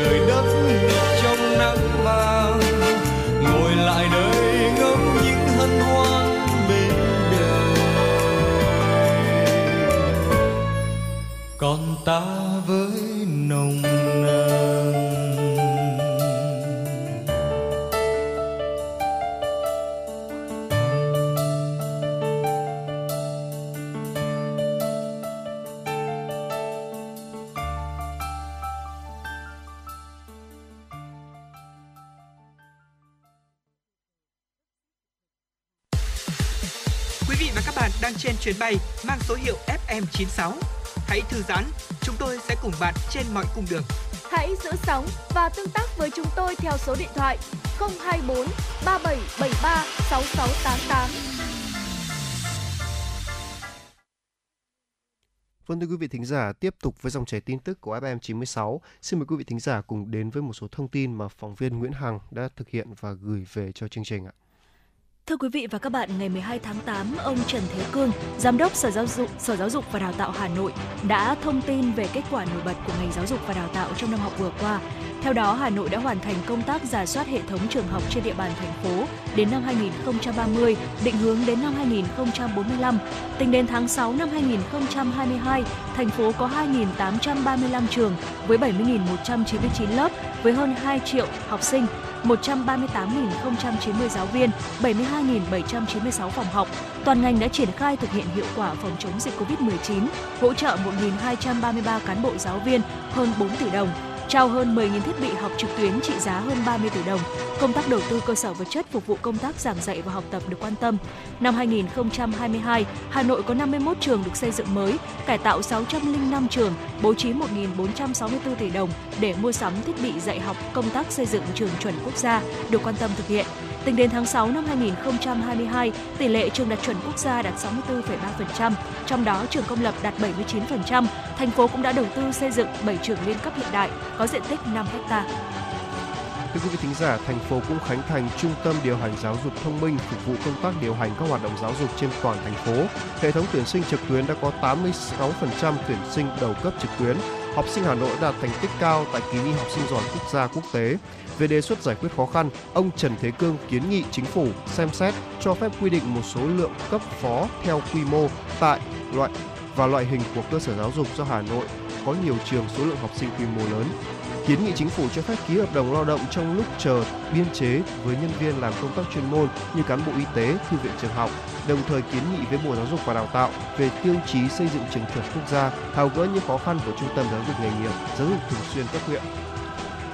Sở Y tế Hà Nội vừa có công văn số 3582 gửi các cơ sở khám chữa bệnh trực thuộc Trung tâm Kiểm soát Bệnh tật thành phố Hà Nội về việc đẩy mạnh triển khai sử dụng căn cước công dân gắn chip trong khám chữa bệnh bảo hiểm y tế theo đó, thực hiện ý kiến chỉ đạo của Ban chỉ đạo 06, Ủy ban nhân dân thành phố Hà Nội tại công văn số 19 ngày 4 tháng 8 năm 2022 về việc triển khai các biện pháp đẩy mạnh công tác cấp căn cước công dân gắn chip trên địa bàn thành phố Hà Nội. Sở Y tế yêu cầu các đơn vị tiếp tục hướng dẫn triển khai thí điểm khám chữa bệnh bảo hiểm y tế bằng căn cước công dân gắn chip. Bên cạnh đó, thông báo công khai cho người bệnh biết và triển khai tiếp đón người bệnh đi khám chữa bệnh bảo hiểm y tế bằng căn cước công dân gắn chip, đồng thời thực hiện nghiêm túc quy trình khám chữa bệnh, sử dụng thẻ căn cước công dân gắn chip thay thế cho thẻ bảo hiểm y tế. Sở Y tế Hà Nội cũng giao cho Trung tâm Kiểm soát bệnh tật thành phố thông báo công khai trên cổng thông tin điện tử của Sở Y tế cho người tham gia bảo hiểm y tế biết về việc thực hiện khám chữa bệnh bảo hiểm y tế bằng căn cước công dân gắn chip. Trước đó từ tháng 3 năm 2022, thành phố triển khai sử dụng thẻ bảo hiểm y tế khi đã được tích hợp lên thẻ căn cước công dân gắn chip. Đến nay sau khoảng 5 tháng triển khai, mới có 470 trên 725 cơ sở khám chữa bệnh bảo hiểm y tế thuộc các bệnh viện, phòng khám đa khoa, trung tâm y tế trên địa bàn thành phố Hà Nội thực hiện tra cứu thông tin thẻ bảo hiểm y tế bằng căn cước công dân gắn chip, chiếm 62,3% tổng số cơ sở khám chữa bệnh bảo hiểm y tế, đã có 40,6 nghìn lượt tra cứu. Tuy nhiên, tỷ lệ tra cứu thành công mới đạt 62,4%. Với các cơ sở khám chữa bệnh chưa thực hiện sử dụng căn cước công dân gắn chip thay thế thẻ bảo hiểm y tế, liên ngành Sở Y tế Hà Nội và Bảo hiểm xã hội thành phố Hà Nội cũng đề nghị khẩn trương tập trung triển khai thực hiện tiếp nhận, làm thủ tục cho bệnh nhân đến khám chữa bệnh bảo hiểm y tế bằng căn cước công dân gắn chip, quyết tâm phấn đấu thực hiện mục tiêu trước ngày 15 tháng 8 năm 2022 đạt tỷ lệ 100% cơ sở khám chữa bệnh bảo hiểm y tế trên địa bàn thành phố Hà Nội triển khai thực hiện tiếp nhận, làm thủ tục cho bệnh nhân đến khám chữa bệnh bảo hiểm y tế bằng căn cước công dân gắn chip. Theo Sở Y tế thành phố, việc sử dụng căn cước công dân gắn chip trong khám chữa bệnh bảo hiểm y tế cho người dân đem đến nhiều lợi ích đối với cả cơ quan quản lý, các cơ sở y tế và cả người dân. Cơ sở y tế và người bệnh giảm thời gian làm thủ tục đăng ký khám chữa bệnh. Bên cạnh đó, tránh tình trạng sử dụng thẻ bảo hiểm y tế của người khác thất thoát thẻ bảo hiểm y tế của người bệnh. Ngoài ra, cơ quan quản lý tiết kiệm được chi phí cấp phát thẻ, quản lý thẻ bảo hiểm y tế, chống lạm phát, trục lợi quỹ khám chữa bệnh bảo hiểm y tế. Theo Bảo hiểm xã hội thành phố Hà Nội, trong 7 tháng của năm 2022, tỷ lệ bao phủ bảo hiểm y tế ở địa bàn Hà Nội đạt 91,4% dân số với hơn 7,5 triệu người tham gia. Bảo hiểm xã hội thành phố ký hợp đồng khám chữa bệnh bảo hiểm y tế với 183 cơ sở khám chữa bệnh từ tuyến trung ương đến tuyến y tế cơ sở có đủ điều kiện, bảo đảm quyền lợi cho người tham gia bảo hiểm y tế. 7 tháng qua có hơn 5,4 triệu lượt người khám chữa bệnh bảo hiểm y tế. Cụ thể, 4 triệu 640.277 lượt khám bệnh chữa bệnh ngoại trú, 805.499 lượt điều trị nội trú. Chi phí khám chữa bệnh bảo hiểm y tế đề nghị thanh toán là 9.664,7 tỷ đồng, bằng 51,1% dự toán.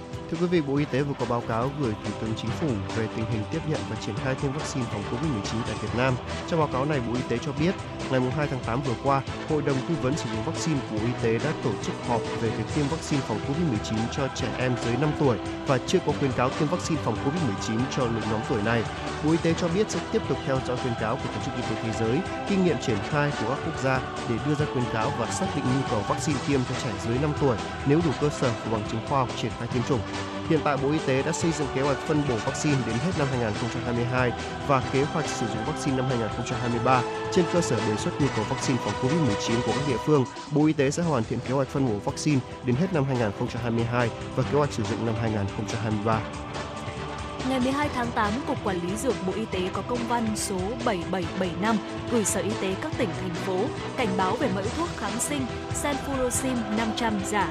Theo đó, Trung tâm Kiểm nghiệm Thuốc Mỹ phẩm Thực phẩm Hà Nội đã lấy mẫu sản phẩm thuốc viên nén dài bao phim Senfurosin 500 Số đăng ký VD 2783617, lô sản xuất 71240820, ngày sản xuất 240820, hạn sử dụng 240823 tại công ty trách nhiệm hữu hạn dược phẩm Đa Phúc thôn 5, xã Phú Cát, Quốc Oai, Hà Nội để kiểm nghiệm. Sản phẩm này là do công ty cổ phần dược phẩm Cửu Long sản xuất. Kết quả cho thấy mẫu sản phẩm trên có hình thức nhãn và hình thức viên không giống mẫu thuốc thật, không có phản ứng định tính senfurosim. Tuy nhiên sản phẩm này lại có phản ứng định tính với paracetamol. Hàm lượng paracetamol là 319,2 mg trên viên. À, sau khi đối chiếu thì xem xét để đảm bảo an toàn cho người sử dụng, Cục Quản lý Dược đề nghị Sở Y tế các tỉnh, thành phố thông báo cho các cơ sở kinh doanh sử dụng thuốc thông tin về thuốc giả Senfurosin 500 nêu trên. Thưa quý vị, Cục Quản lý Dược chỉ ra các đặc điểm dấu hiệu phân biệt với thuốc thật, cụ thể chữ in nhãn hộp thuốc giả có phông chữ khác sai với thuốc thật. Ngoài ra, một số chữ trên bao bì thuốc giả bị lệch so với bao, với bao bì thuốc thật. Xung quanh viền thuốc giả in số lô, hạn sử dụng trên vỉ có sai so với thuốc thật. Thuốc giả có viền xung quanh nhẵn bóng, thuốc thật có viền xung quanh có gai. Viên thuốc thật là viên nén dài, bao phim màu trắng, mặt và cạnh trơn bóng. Thuốc giả cũng là viên nén dài màu trắng nhưng không trơn bóng, thành cạnh không sắc bệnh, không sắc nét.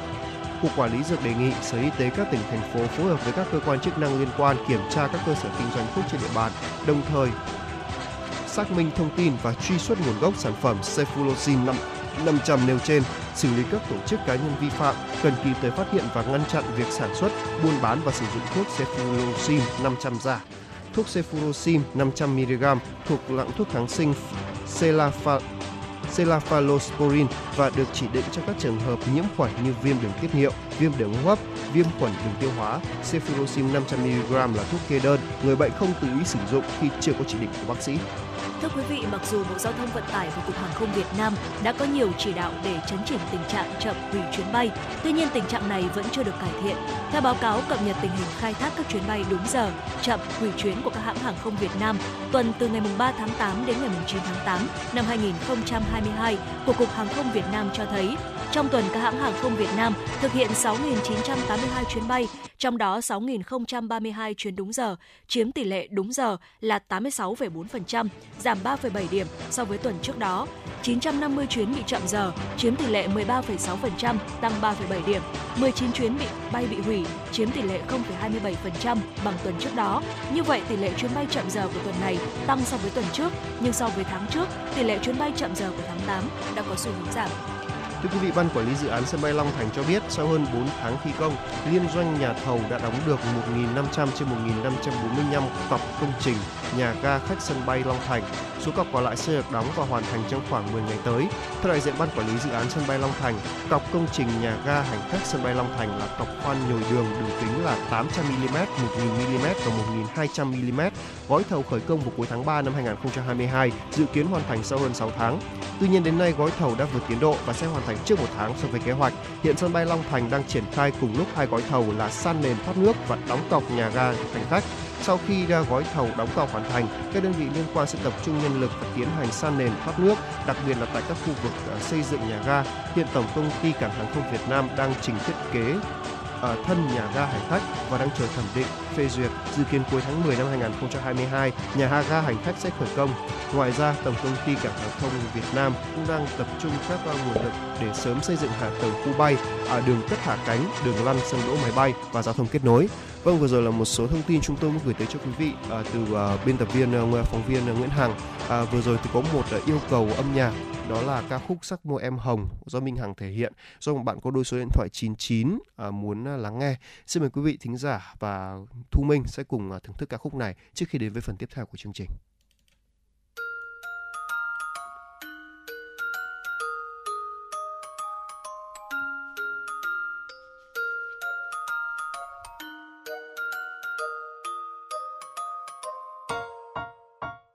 mưa rơi, nhà rơi thì ta thì tay, ta thì tay. Khẽ hát thật em bước chân theo nhịp thật dịu dàng. Và em sao hồn nhiên, xinh như nàng tiên. Cho bao chàng trai ngẩn ngơ thân thờ, xin làm quen. Sáng tư giấc thế sao đẹp hơn hôm qua? Khép đôi mi lại, rồi chợt nghe cha tim đàm tan tan tan. Vuốt môi rồi có phải rằng em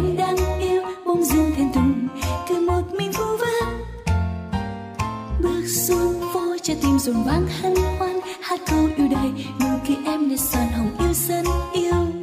Em thơ ngây biết đâu chẳng đang mê say. Sắc môi em hồng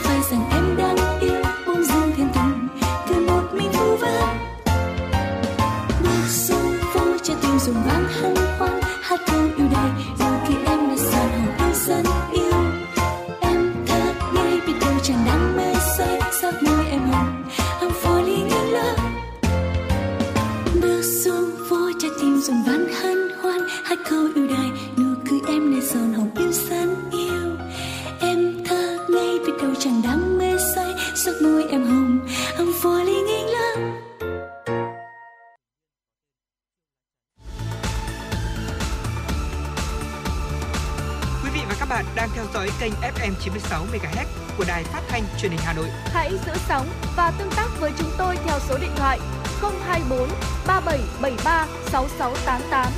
FM 96 đồng hành trên mọi nẻo đường. Thưa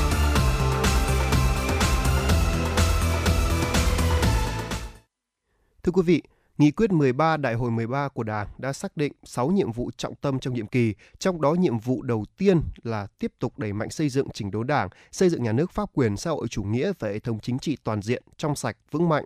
Xây dựng chỉnh đốn Đảng trong sạch vững mạnh luôn là nhiệm vụ then chốt và là mục tiêu xuyên suốt, nhất quán của Đảng trong mọi giai đoạn. Bởi kết quả của công tác này quyết định trực tiếp đến sức mạnh, uy tín và sự tồn vong của Đảng, sự sống còn của chế độ và sự phát triển của đất nước cũng như niềm tin của nhân dân.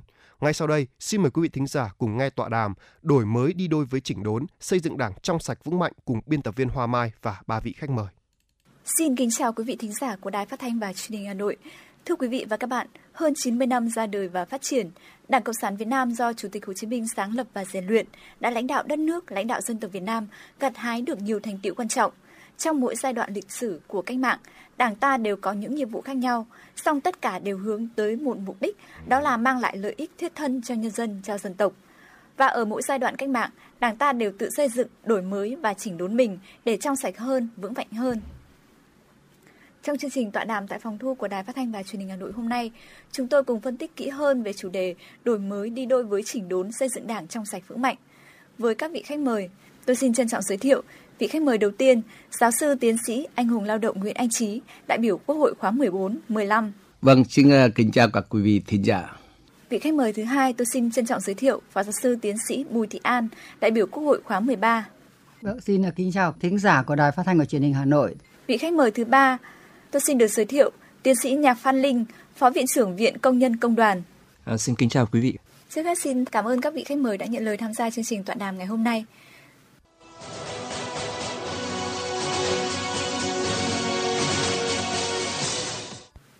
Thưa quý vị, là lực lượng lãnh đạo cách mạng của cả dân tộc, Đảng ta có trách nhiệm rất nặng nề trước dân tộc và trước lịch sử. Vì vậy, việc xây dựng, đổi mới và tự chỉnh đốn trong Đảng có ý nghĩa đặc biệt quan trọng, làm nên sức mạnh, tạo niềm tin trong nhân dân và quyết định mọi thành công.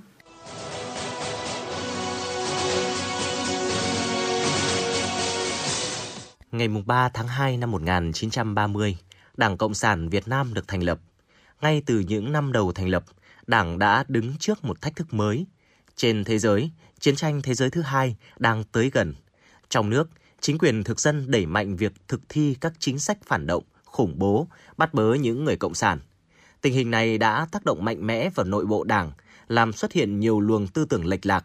Cùng với đó là sự bất đồng ý kiến, thiếu thống nhất trong đấu tranh và tập hợp các lực lượng. Cũng vào lúc này, Tổng Bí thư Nguyễn Văn Cừ đã công bố tác phẩm tự chỉ trích. Đồng chí Nguyễn Văn Cừ đã nói khuyết điểm khách quan cũng có, nhưng chủ yếu là do khâu tổ chức thực hiện chưa tốt, do đó tự chỉ trích phải làm trong nội bộ Đảng. Tinh thần tự chỉ trích đã góp phần giúp Đảng kịp thời đấu tranh, uốn nắn kịp thời những lệch lạc về tư tưởng và chính trị, tăng cường sự thống nhất về ý chí và hành động. Điều này là tiền đề tạo cơ sở cho chúng ta tổ chức thắng lợi cuộc cách mạng tháng 8 năm 1945. Kỳ họp thứ 6 Quốc hội khóa 1 tháng 12 năm 1956 là kỳ họp đã đi vào lịch sử về tinh thần tự phê bình của Đảng. Thay mặt Đảng, Chính phủ, Chủ tịch Hồ Chí Minh đã nhận khuyết điểm trước quốc dân, đồng bào về những sai lầm trong cải cách ruộng đất những năm 1953 đến năm 1956. Nước mắt của người đã rơi trước những tổn thất đau thương để lại cho nhân dân lúc bấy giờ. Nhiều đồng chí trung ương bấy giờ đã nghiêm túc kiểm điểm và chấp nhận những hình thức kỷ luật nghiêm khắc. Sự cầu thị và trách nhiệm này đã đem lại những kết quả tốt đẹp. Tình hình nông thôn cũng đã dần dần được ổn định. Nội bộ Đảng đoàn kết, niềm tin của nhân dân đối với Đảng được củng cố và những điều này sau đó đã trở thành những tiền đề vững chắc đưa miền Bắc nhanh chóng bước vào thời kỳ cải tạo xã hội chủ nghĩa. Giáo sư Hoàng Chí Bảo, nguyên ủy viên Hội đồng Lý luận Trung ương nói. Tư tưởng tự phê bình và phê bình của bác đấy là thấm nhuần trong toàn bộ cả tư tưởng, đạo đức lẫn phong cách của bác Hồ. Nó thể hiện trước hết là trong đảng, vì đảng phải làm gương mẫu để cho nhân dân và xã hội noi theo. Cho nên tự phê bình và phê bình bác nhấn mạnh điểm đầu tiên là phải tự phê bình trước. Tự phê bình có thẳng thắn, trung thực, nghiêm túc thì mới có thể phê bình người khác một cách trung thực và khách quan được. Với bản lĩnh của mình, tại đại hội lần thứ 6, Đảng ta đã nghiêm túc thừa nhận những sai lầm trong chỉ đạo chiến lược và tổ chức thực hiện, để từ đó khởi xướng và đề ra đường lối đổi mới đất nước. Giữa những bộn bề và khó khăn, người đứng đầu Đảng ta lúc đó là Tổng Bí thư Nguyễn Văn Linh đã cùng với Bộ Chính trị và Ban chấp hành Trung ương quyết tâm thực hiện đổi mới phù hợp với thực tiễn của Việt Nam. Giáo sư tiến sĩ Phan Xuân Sơn, giảng viên cao cấp Học viện Chính trị Quốc gia Hồ Chí Minh nói: Thực tiễn của nước ta lúc bây giờ chúng ta phải đương đầu với rất nhiều các khó khăn các cái thách thức và cái ờ, chuyển hướng cái đường lối sang cái đường lối đổi mới là một cái quyết định rất là sáng tạo. Ngày nay, đất nước đã thực sự đàng hoàng hơn, to đẹp hơn, vị thế ngày càng vững vàng hơn trên trường quốc tế và đó cũng là kết quả của một hành trình nghiêm túc chỉnh đốn, khắc phục những khuyết điểm trước đó để vững bước đi lên.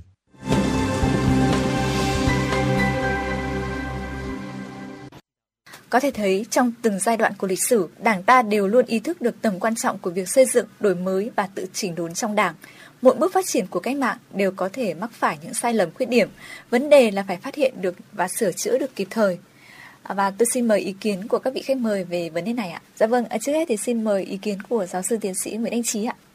Kính thưa các quý vị, như chúng ta đã biết ấy, tất cả cái sự tồn tại của một cái cá nhân, của một đơn vị trong cuộc sống ấy, thì vấn đề phê bình và từ phê bình là vô cùng quan trọng. Nhưng đặc biệt đối với Đảng Cộng sản Việt Nam của chúng ta đấy thì việc đó là vô cùng vô cùng quan trọng nữa. Vì có hai cái nguyên nhân, có hai cái lý do rất cơ bản sau đây. Cái lý do thứ nhất ý, là đảng ta là một đảng. Ở Việt Nam chúng ta là một đảng, một đảng để lãnh đạo đất nước. Trong cái tình huống mà một đảng ấy, cái vấn đề từ phê bình là vô cùng quan trọng.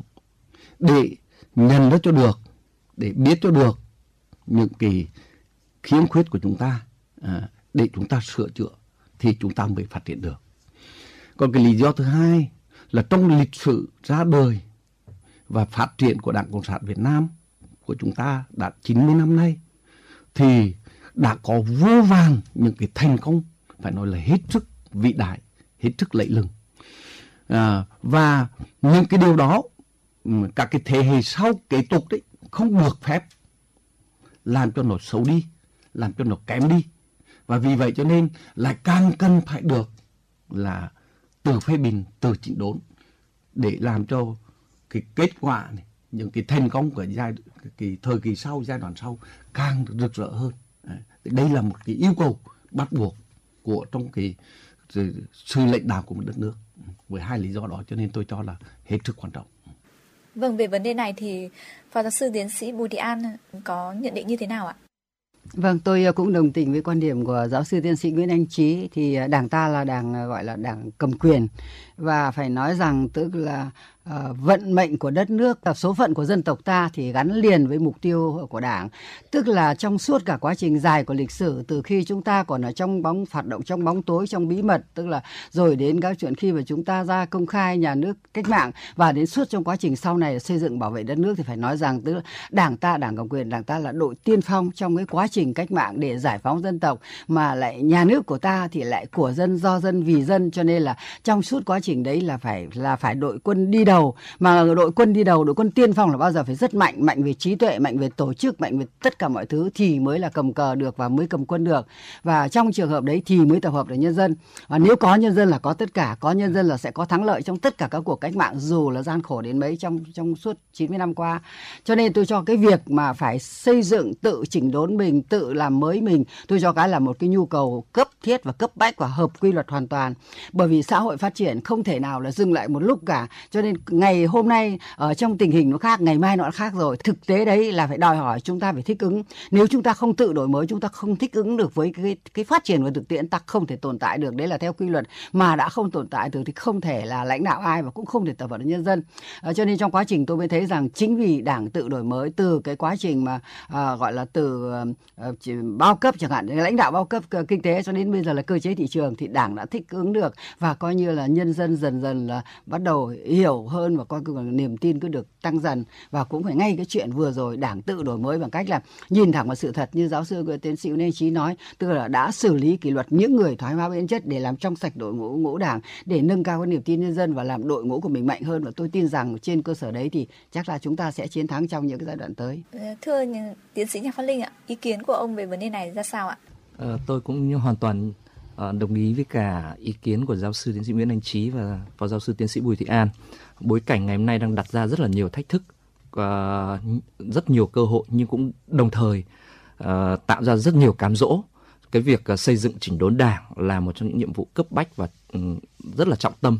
Uh, chúng ta có thể nhìn sang những cái mô hình của các nước tư bản, ngay kể cả trong các doanh nghiệp tư bản thì cái việc giám sát nội bộ uh, cái bộ phận cái chức năng gọi là kiểm soát nội bộ của họ cũng luôn là một trong những cái cái cái cái bộ phận rất là trọng yếu trong bất kỳ một công ty một tập đoàn nào. Luôn hiểu rằng là, là chỉ có một cái hệ thống mạnh chỉ có một lực lượng mạnh thì mới có thể là phát triển một cách là thuận lợi cũng như là ừ, bền vững được. Trong bối cảnh hiện nay khi nền kinh tế thị trường ấy, uh, khi mà những cái mục tiêu sản xuất uh, mục tiêu lợi nhuận nó là những cái, cái, cái gọi là mục tiêu lớn nhất của những doanh nghiệp um, Tuy nhiên thì chúng ta cũng thấy rằng là cái hoạt động của các chi bộ trong các um, doanh nghiệp, đặc biệt là các doanh nghiệp của khu vực ngoài nhà nước ấy, thì nó còn cũng còn rất nhiều hạn chế. Đôi khi nó mang tính chất là hình thức thôi. Ờ, chúng tôi đang có những cái nghiên cứu về cái sự lãnh đạo của đảng tại cái khối doanh nghiệp này thì chúng tôi nhận thấy rằng là uh, nhiều khi hoạt động của tổ chức công đoàn vì đã được luật hóa nên nó thuận lợi hơn rất nhiều so với việc sinh hoạt tri bộ ở các doanh nghiệp ngoài khu vực nhà nước uh, tổ chức công đoàn thì có thể họp họp họp công đoàn thì có thể họp trong giờ hành chính và báo cáo các ông chủ. Nhưng đôi khi là cái việc sinh hoạt tri bộ là việc lại phải là sinh hoạt ngoài giờ. Và và có khi là là lại lại không không không không dám thể hiện rõ ra có một số đảng viên là người lao động khi vào công ty các doanh nghiệp ngoài khu vực nhà nước thì còn không dám nhận mình là đảng viên vì sợ ảnh hưởng đến cái quá trình phát triển quá trình quá trình thăng tiến thì đấy là những cái mà chúng ta thấy được rằng là nếu như ờ, chúng ta đang đặt ra về tăng cường sự lãnh đạo của đảng ờ, trong cái nền kinh tế này đó là gì vừa đóng góp cho phát triển của nền kinh tế cho cho tốc độ phát triển kinh tế của đất nước cho việc phát triển lực lượng lao động đặc biệt trong bối cảnh cách mạng công nghiệp 4.0 cùng với các hiệp định tự do thương mại thế mới đang đặt ra đặt ra rất nhiều cơ hội và thách thức như vậy thì cũng cần phải tăng cường cái ý thức chính trị, cái ý thức giai cấp cho những người công nhân, cho những người lao động. Dạ vâng ạ, vậy các vị khách mời đánh giá như thế nào về vai trò của người đứng đầu Đảng trong việc thực hiện nhiệm vụ này? Thì xin mời ý kiến của giáo sư tiến sĩ Nguyễn Anh Trí ạ. Dạ, cái vai trò người đứng đầu hết sức quan trọng. Bất cứ một tổ chức cơ quan nào cũng thế. Ừ. Và có thể nói là bất cứ một chế độ, một xã hội nào cũng thế. Nhưng đặc biệt trong cái chế độ xã hội của nước Cộng hòa xã hội chủ nghĩa Việt Nam của chúng ta thì điều đó là càng là vô cùng quan trọng. À, cái sự gương mẫu này, rồi cái sự là nghiêm túc này, ừ, trung chu chỉnh của cái người đứng đầu, đó là tấm gương sáng. Và đó mới trở thành một là cái cảm hứng ừ, nó trở thành một cái kỷ luật ừ, để đưa cái tập thể đó phát triển. À, cho nên là trong lịch sử tồn tại và phát triển của đảng ta đấy thì bạc từ bạc hồ cho đến các đồng chí lãnh đạo sau này đều rất quan tâm đến, đến cái vấn đề đó. Phó giáo sư tiến sĩ Bùi Thị An có nhận định như thế nào ạ? Trước hết phải nói rằng đó là cái vai trò cá nhân thì cái này đã được rất nhiều sách báo nghiên cứu, từ nó quyết định rất nhiều trong cái quá trình là người đấy được giao nhiệm vụ gì và đặc biệt cái quan trọng khi người được được giao nhiệm vụ đứng đầu. Thế thì uh, trong trường hợp này thì tôi cho rằng cái vị trí của người đứng đầu nó quan trọng vô cùng. Tôi nghĩ cái khi mà đảng đảng chúng ta là đảng cầm quyền, đảng chúng ta nhìn chung các đồng chí đứng đầu các đơn vị, các cơ quan, các tổ chức đều là đảng viên. Cho nên cái việc chọn người đứng đầu chọn con người đã là quan trọng bởi vì là con người là là gọi là cán bộ đã là là là then chốt của then chốt cho công tác xây dựng đảng rồi thì người đứng đầu lại tôi nghĩ trong lại phải trên cả then chốt nữa bởi vì là người đứng đầu là nó có cái tác dụng vô cùng quan trọng. Vâng thưa quý vị, từ ngày thành lập cho đến nay, sức mạnh của Đảng và sự thắng lợi của cách mạng là do Đảng ta luôn luôn gắn bó mật thiết với quần chúng nhân dân.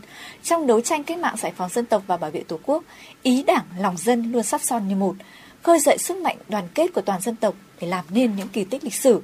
Chính vì thế trong suốt chiều dài của lịch sử, Đảng ta luôn dựa vào dân để đổi mới và chỉnh đốn mình. Dựa vào dân để xây dựng Đảng là giải pháp quan trọng trong cuộc đấu tranh với những biểu hiện suy thoái, tự diễn biến, tự chuyển hóa trong nội bộ hiện nay. À, theo ý kiến của các vị khách mời thì Đảng ta đã dựa vào dân cụ thể như thế nào và nhân dân đã tham gia vào quá trình xây dựng giám sát Đảng bằng cách nào trong thời gian qua? Thì xin mời ý kiến của giáo sư tiến sĩ Nguyễn Anh Trí ạ.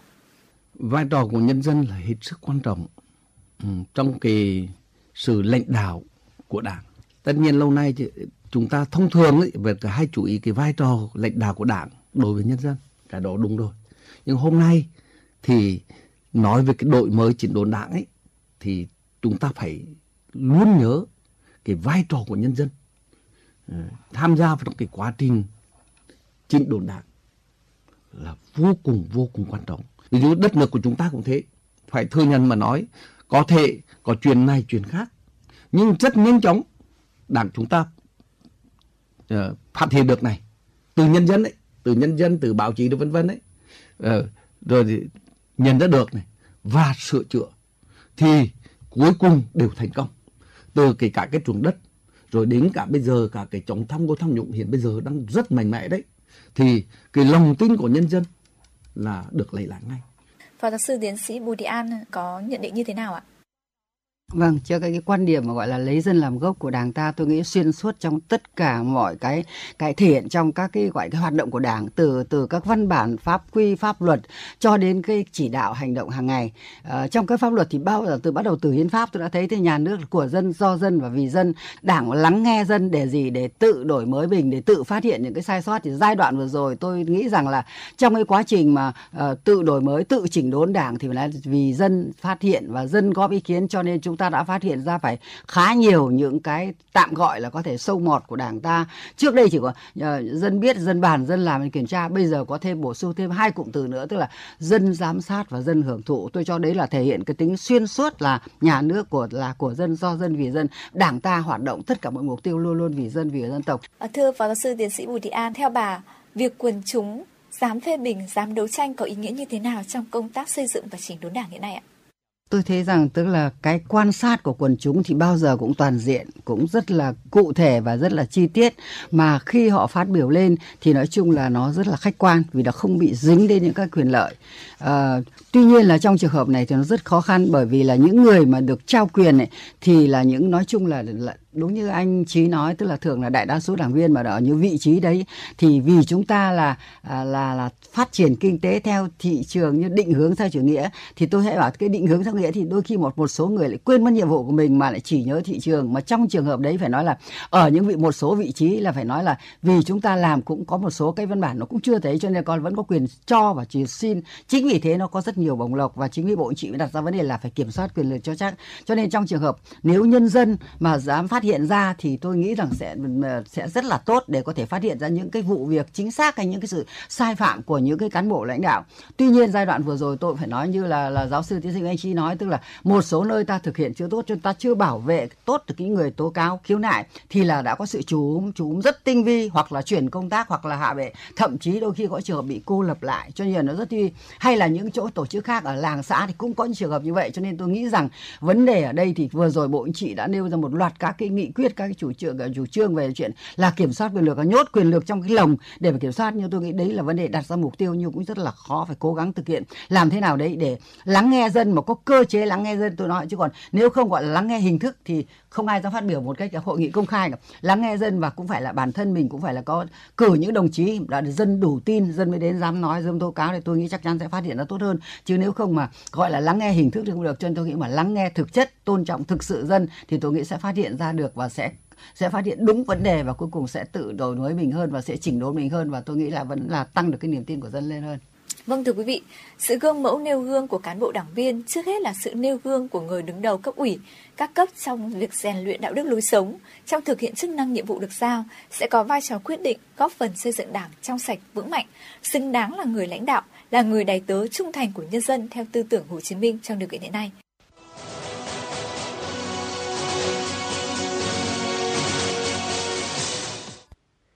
Chủ tịch Hồ Chí Minh trong suốt cuộc đời mình đã nêu gương mẫu mực về lòng trung thành vô hạn với lý tưởng cộng sản chủ nghĩa, với Tổ quốc và nhân dân. Người là hiện thân của đức hy sinh và lòng dũng cảm, tận trung với nước, tận hiếu với dân. Trong di sản Hồ Chí Minh, nêu gương thấm nhuần trong cả tư tưởng lẫn đạo đức và phong cách, gắn liền trong một chỉnh thể nhất quán. Nêu gương trở thành một đặc trưng tiêu biểu của văn hóa Hồ Chí Minh, nét văn hóa điển hình trong lãnh đạo và quản lý, trong giao tiếp và ứng xử của người. Muốn hướng dẫn nhân dân, mình phải là mực thước cho người ta bắt trước. Giáo sư tiến sĩ, nhà giáo nhân dân Trần Văn Bính, nguyên viện trưởng Viện Văn hóa và Phát triển nói. Có một số cán bộ cấp cao là không thực sự gương mẫu nên là tạo ra một số những cái bức xúc ờ, phản cảm cho cái dư luận xã hội. Nó gây mất lòng tin đối với nhân dân. Vì chúng ta theo nguyên lý là cán bộ càng cao thì càng phải nêu gương, và nêu gương từ việc nhỏ đến việc lớn. Thì như vậy rõ ràng mỗi đồng chí này chúng ta là phải nêu gương, và nêu gương cái này không đơn thuần là chúng ta chỉ nói bằng lời, mà bằng những hành động thiết thực cụ thể. Muốn nêu gương thì trước hết phải nghĩ về lợi ích của nhân dân, buông bỏ bớt lợi ích của cá nhân. Không làm được điều đó thì rất khó nêu gương làm gương cho người khác noi theo bởi suy cho cùng sự suy thoái về tư tưởng chính trị đạo đức lối sống với những biểu hiện cụ thể như tham quyền cố vị, chạy chức chạy quyền, tham nhũng, làm mất đi hình ảnh mẫu mực của người cán bộ, đảng viên, làm sứt mẻ niềm tin của nhân dân đều bắt nguồn từ chủ nghĩa cá nhân. Phó giáo sư tiến sĩ Nguyễn Trọng Phúc, nguyên viện trưởng Viện Lịch sử Đảng nêu ý kiến. Cho nên muốn khắc phục những cái căn bệnh, những cái suy thoái hiện nay trong đảng đấy thì phải bắt đầu từ cái gốc là chống chủ nghĩa cá nhân và mọi cán bộ đảng viên đều phải phải tự tu dưỡng rèn luyện để tránh xa chủ nghĩa cá nhân. Những năm gần đây, đã có hàng chục ủy viên Bộ Chính trị, ủy viên Trung ương Đảng, hàng chục nguyên ủy viên Trung ương bị thi hành kỷ luật và đang bị đề nghị thi hành kỷ luật. Những con số được cho là lịch sử về số lượng cán bộ cấp cao mắc vi phạm khuyết điểm. Trong đó nhiều trường hợp được chỉ ra là thiếu gương mẫu cả trong công việc và cuộc sống. Lòng tin của nhân dân vào Đảng sẽ bị sói mòn nếu cán bộ đảng, nhất là cán bộ lãnh đạo cấp cao bị suy thoái và thiếu gương mẫu. Do đó, kết quả thực hiện quy định trách nhiệm nêu gương với tinh thần chức vụ càng cao càng phải gương mẫu, được cho là giải pháp sàng lọc nhân sự cấp cao của Đảng và cũng là bộ sàng lọc để chuẩn bị cho nhân sự Đại hội 13 sắp tới.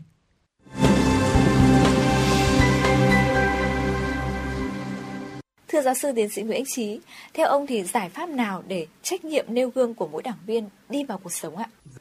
Trước hết mà thì tôi phải nói thế này, nêu gương rất quan trọng. Và trên thực tiễn thì cho thấy được rằng là ở bất cứ cơ quan nào, nếu cái đồng chí thủ trưởng gương mẫu, ừ, nêu gương được những cái đức tính tốt, tôi lấy ví dụ trong một bệnh viện, cái người thủ trưởng rất là thương yêu bệnh nhân, ừ, rất vì người bệnh, thì tất cả cái tập thể đấy họ cũng rất thương yêu người bệnh. Điều đó tôi khẳng định là chắc chắn. Rồi gì nữa, rồi cái cơ quan đó là hết sức phụng sự nhân dân. Người thủ trưởng nêu gương được trong cái việc là tôn trọng nhân dân. Thì cơ quan đấy cũng như vậy. Thì điều ấy chúng ta thấy được rất rõ. Thì vấn đề số 1 ấy là cái cơ chế để chọn lọc ra những người gương mẫu được tốt ừ, để nêu gương thì được bổ nhiệm vào các vị trí đấy, đấy thì đó này và trong cả quá trình được gọi là thực hiện công việc của cái đồng chí lãnh đạo đó thì là có cái cơ chế để kiểm soát thì nếu đồng chí ấy không gương mẫu thì phải có thay thế ngay. Dạ vâng ạ. Có thể thấy là nêu gương là một phương thức lãnh đạo của Đảng. Chỉ khi nêu gương thì cán bộ đảng viên mới làm cho nhân dân tin tưởng và làm theo. Nhưng thực tế hiện nay vẫn còn một bộ phận cán bộ đảng viên chưa nghiêm khắc với bản thân mình, vẫn tồn tại chủ nghĩa cá nhân hoặc là chạy theo, tiếp tay cho những hành động sai trái và đi ngược lại những điều mà đảng viên không được làm. Vâng thưa quý vị, nghị quyết Trung ương 4 khóa 12 của Đảng đã chỉ ra thực trạng một bộ phận không nhỏ đảng viên suy thoái về tư tưởng chính trị, đạo đức lối sống, chưa bị đẩy lùi.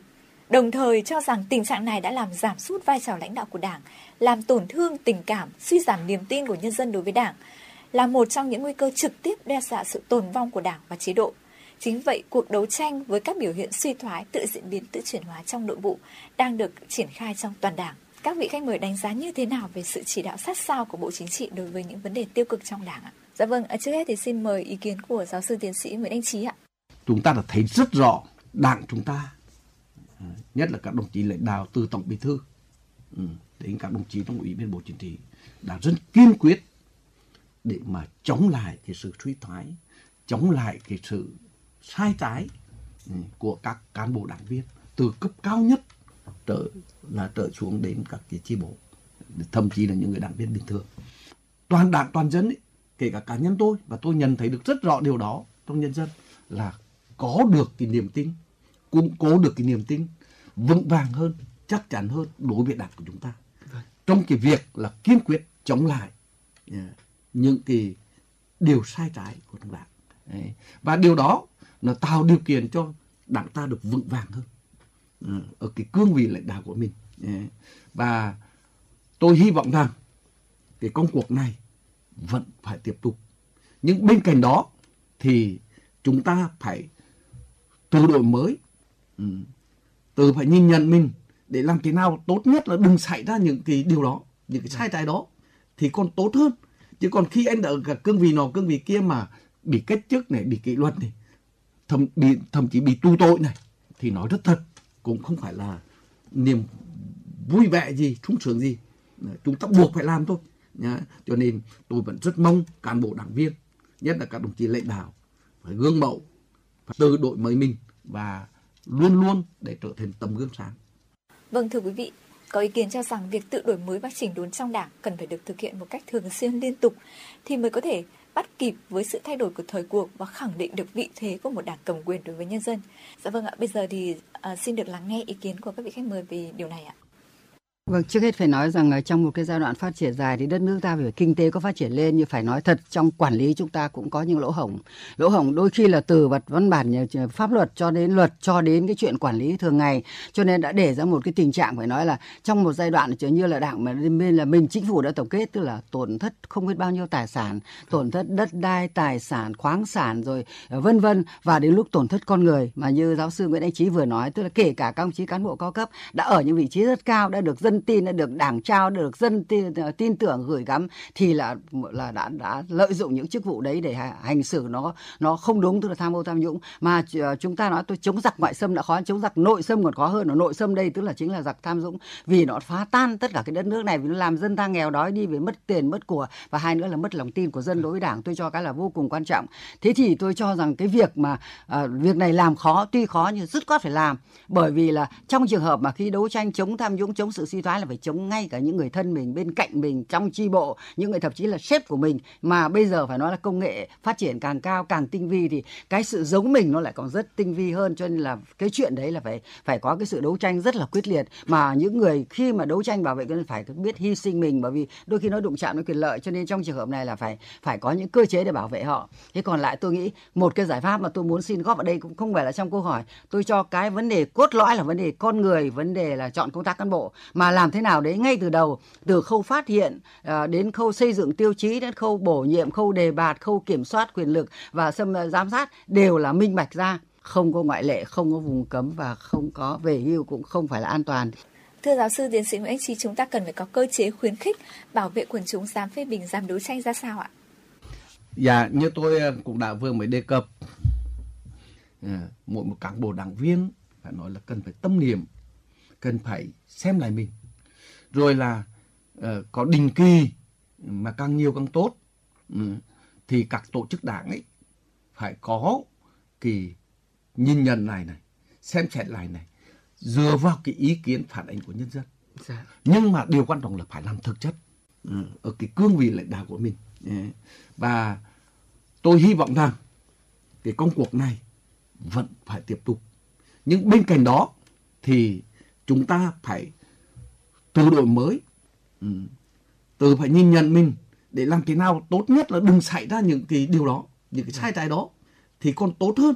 Chứ còn khi anh đã ở cả cương vị nọ cương vị kia mà bị cách chức này bị kỷ luật này thậm bị thậm chí bị tu tội này thì nói rất thật cũng không phải là niềm vui vẻ gì sung sướng gì. Chúng ta buộc phải làm thôi. Nhá. cho nên tôi vẫn rất mong cán bộ đảng viên nhất là các đồng chí lãnh đạo phải gương mẫu tự đổi mới mình và luôn luôn để trở thành tấm gương sáng. Ờ, như những gì mà giáo sư anh Trí và giáo sư Bùi Thị An vừa trao đổi về tinh thần ấy, thì tôi cho rằng bây giờ một trong những cái quan trọng nhất là phải công khai, minh bạch. Công khai về cái bất cứ những cái uh, um, gọi là đại biểu nào mà đã được hoặc là những uh, cán bộ nào mà đã được quy hoạch và đã được phát triển đưa vào trung ương theo dõi trung ương bồi dưỡng thì cần phải công khai. Công khai để người dân có thể thấy được về cái thành tích phấn đấu, về cái đóng góp của những cái đại biểu như vậy, thì người ta mới nể phục, mới mới coi là một tấm gương, đúng không ạ? Và nó quan trọng hơn là giúp tất cả các cơ quan của đảng, cũng như là trong việc là kiểm soát, giám sát cán bộ của mình. Thế thì tôi cho rằng là trong đảng cũng cũng có lẽ cũng cần phải xây dựng những cái cơ chế mà nó nó tăng cái sự giám sát, sự chứng kiến của người dân nhiều hơn, để người dân cảm giác là tâm phục, khẩu phục với những đóng góp, với sự lãnh đạo của các vị lãnh đạo như vậy ờ, quay trở lại đó chính vẫn là vấn đề chọn con người chọn hạt nhân và làm sao để tăng cái sự giám sát tăng cái độ tin cậy mà những đại biểu đó có thể tạo ra cho người dân thì mới có thể là góp phần trong cái việc xây dựng chỉnh đốn đảng. Dạ vâng, xin cảm ơn những chia sẻ rất cởi mở của các vị khách mời. Thưa quý vị, lịch sử hơn 90 năm ra đời và phát triển, Đảng Cộng sản Việt Nam đã lãnh đạo dân tộc gặt hái được nhiều thành tựu quan trọng. Trong những thành tựu đó, không thể không tránh khỏi những thiếu sót hạn chế. Song, tinh thần nghiêm túc và dũng cảm nhìn vào những khuyết điểm, tìm rõ nguyên nhân và có biện pháp khắc phục đã giúp cho Đảng ngày càng trong sạch vững mạnh, củng cố niềm tin của nhân dân vào sự lãnh đạo của Đảng và muốn giúp cho chế độ được trường tồn và phát triển lành mạnh thì bộ máy kiến trúc thượng tầng không thể có những con người mang tư tưởng cá nhân, cục bộ, bé phái và có lợi ích nhóm phục vụ lợi ích riêng của mình. Một lần nữa thì xin được cảm ơn các vị khách mời đã tham gia chương trình và có những ý kiến rất sâu sắc trong buổi tọa đàm với chủ đề đổi mới đi đôi với chỉnh đốn xây dựng đảng trong sạch vững mạnh ngày hôm nay. Xin kính chào và hẹn gặp lại quý vị trong các chương trình tiếp theo.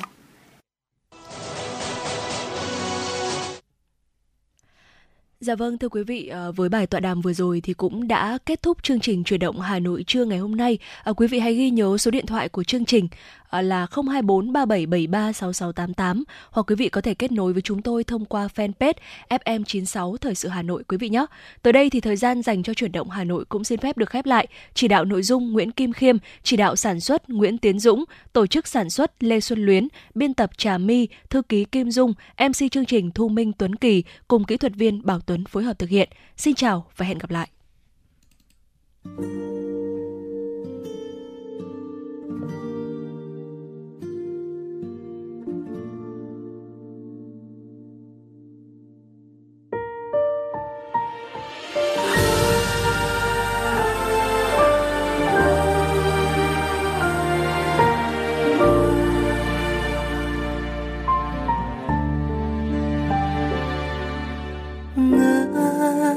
sương sớm chạm mi mắt mũi đắng lệ chiếu nắng lặng lặng thương nhớ trong hào gầy dấu đi mối tình gục ngã, hôm ấy là thứ ba, là ngày ta trở nên xa lạ.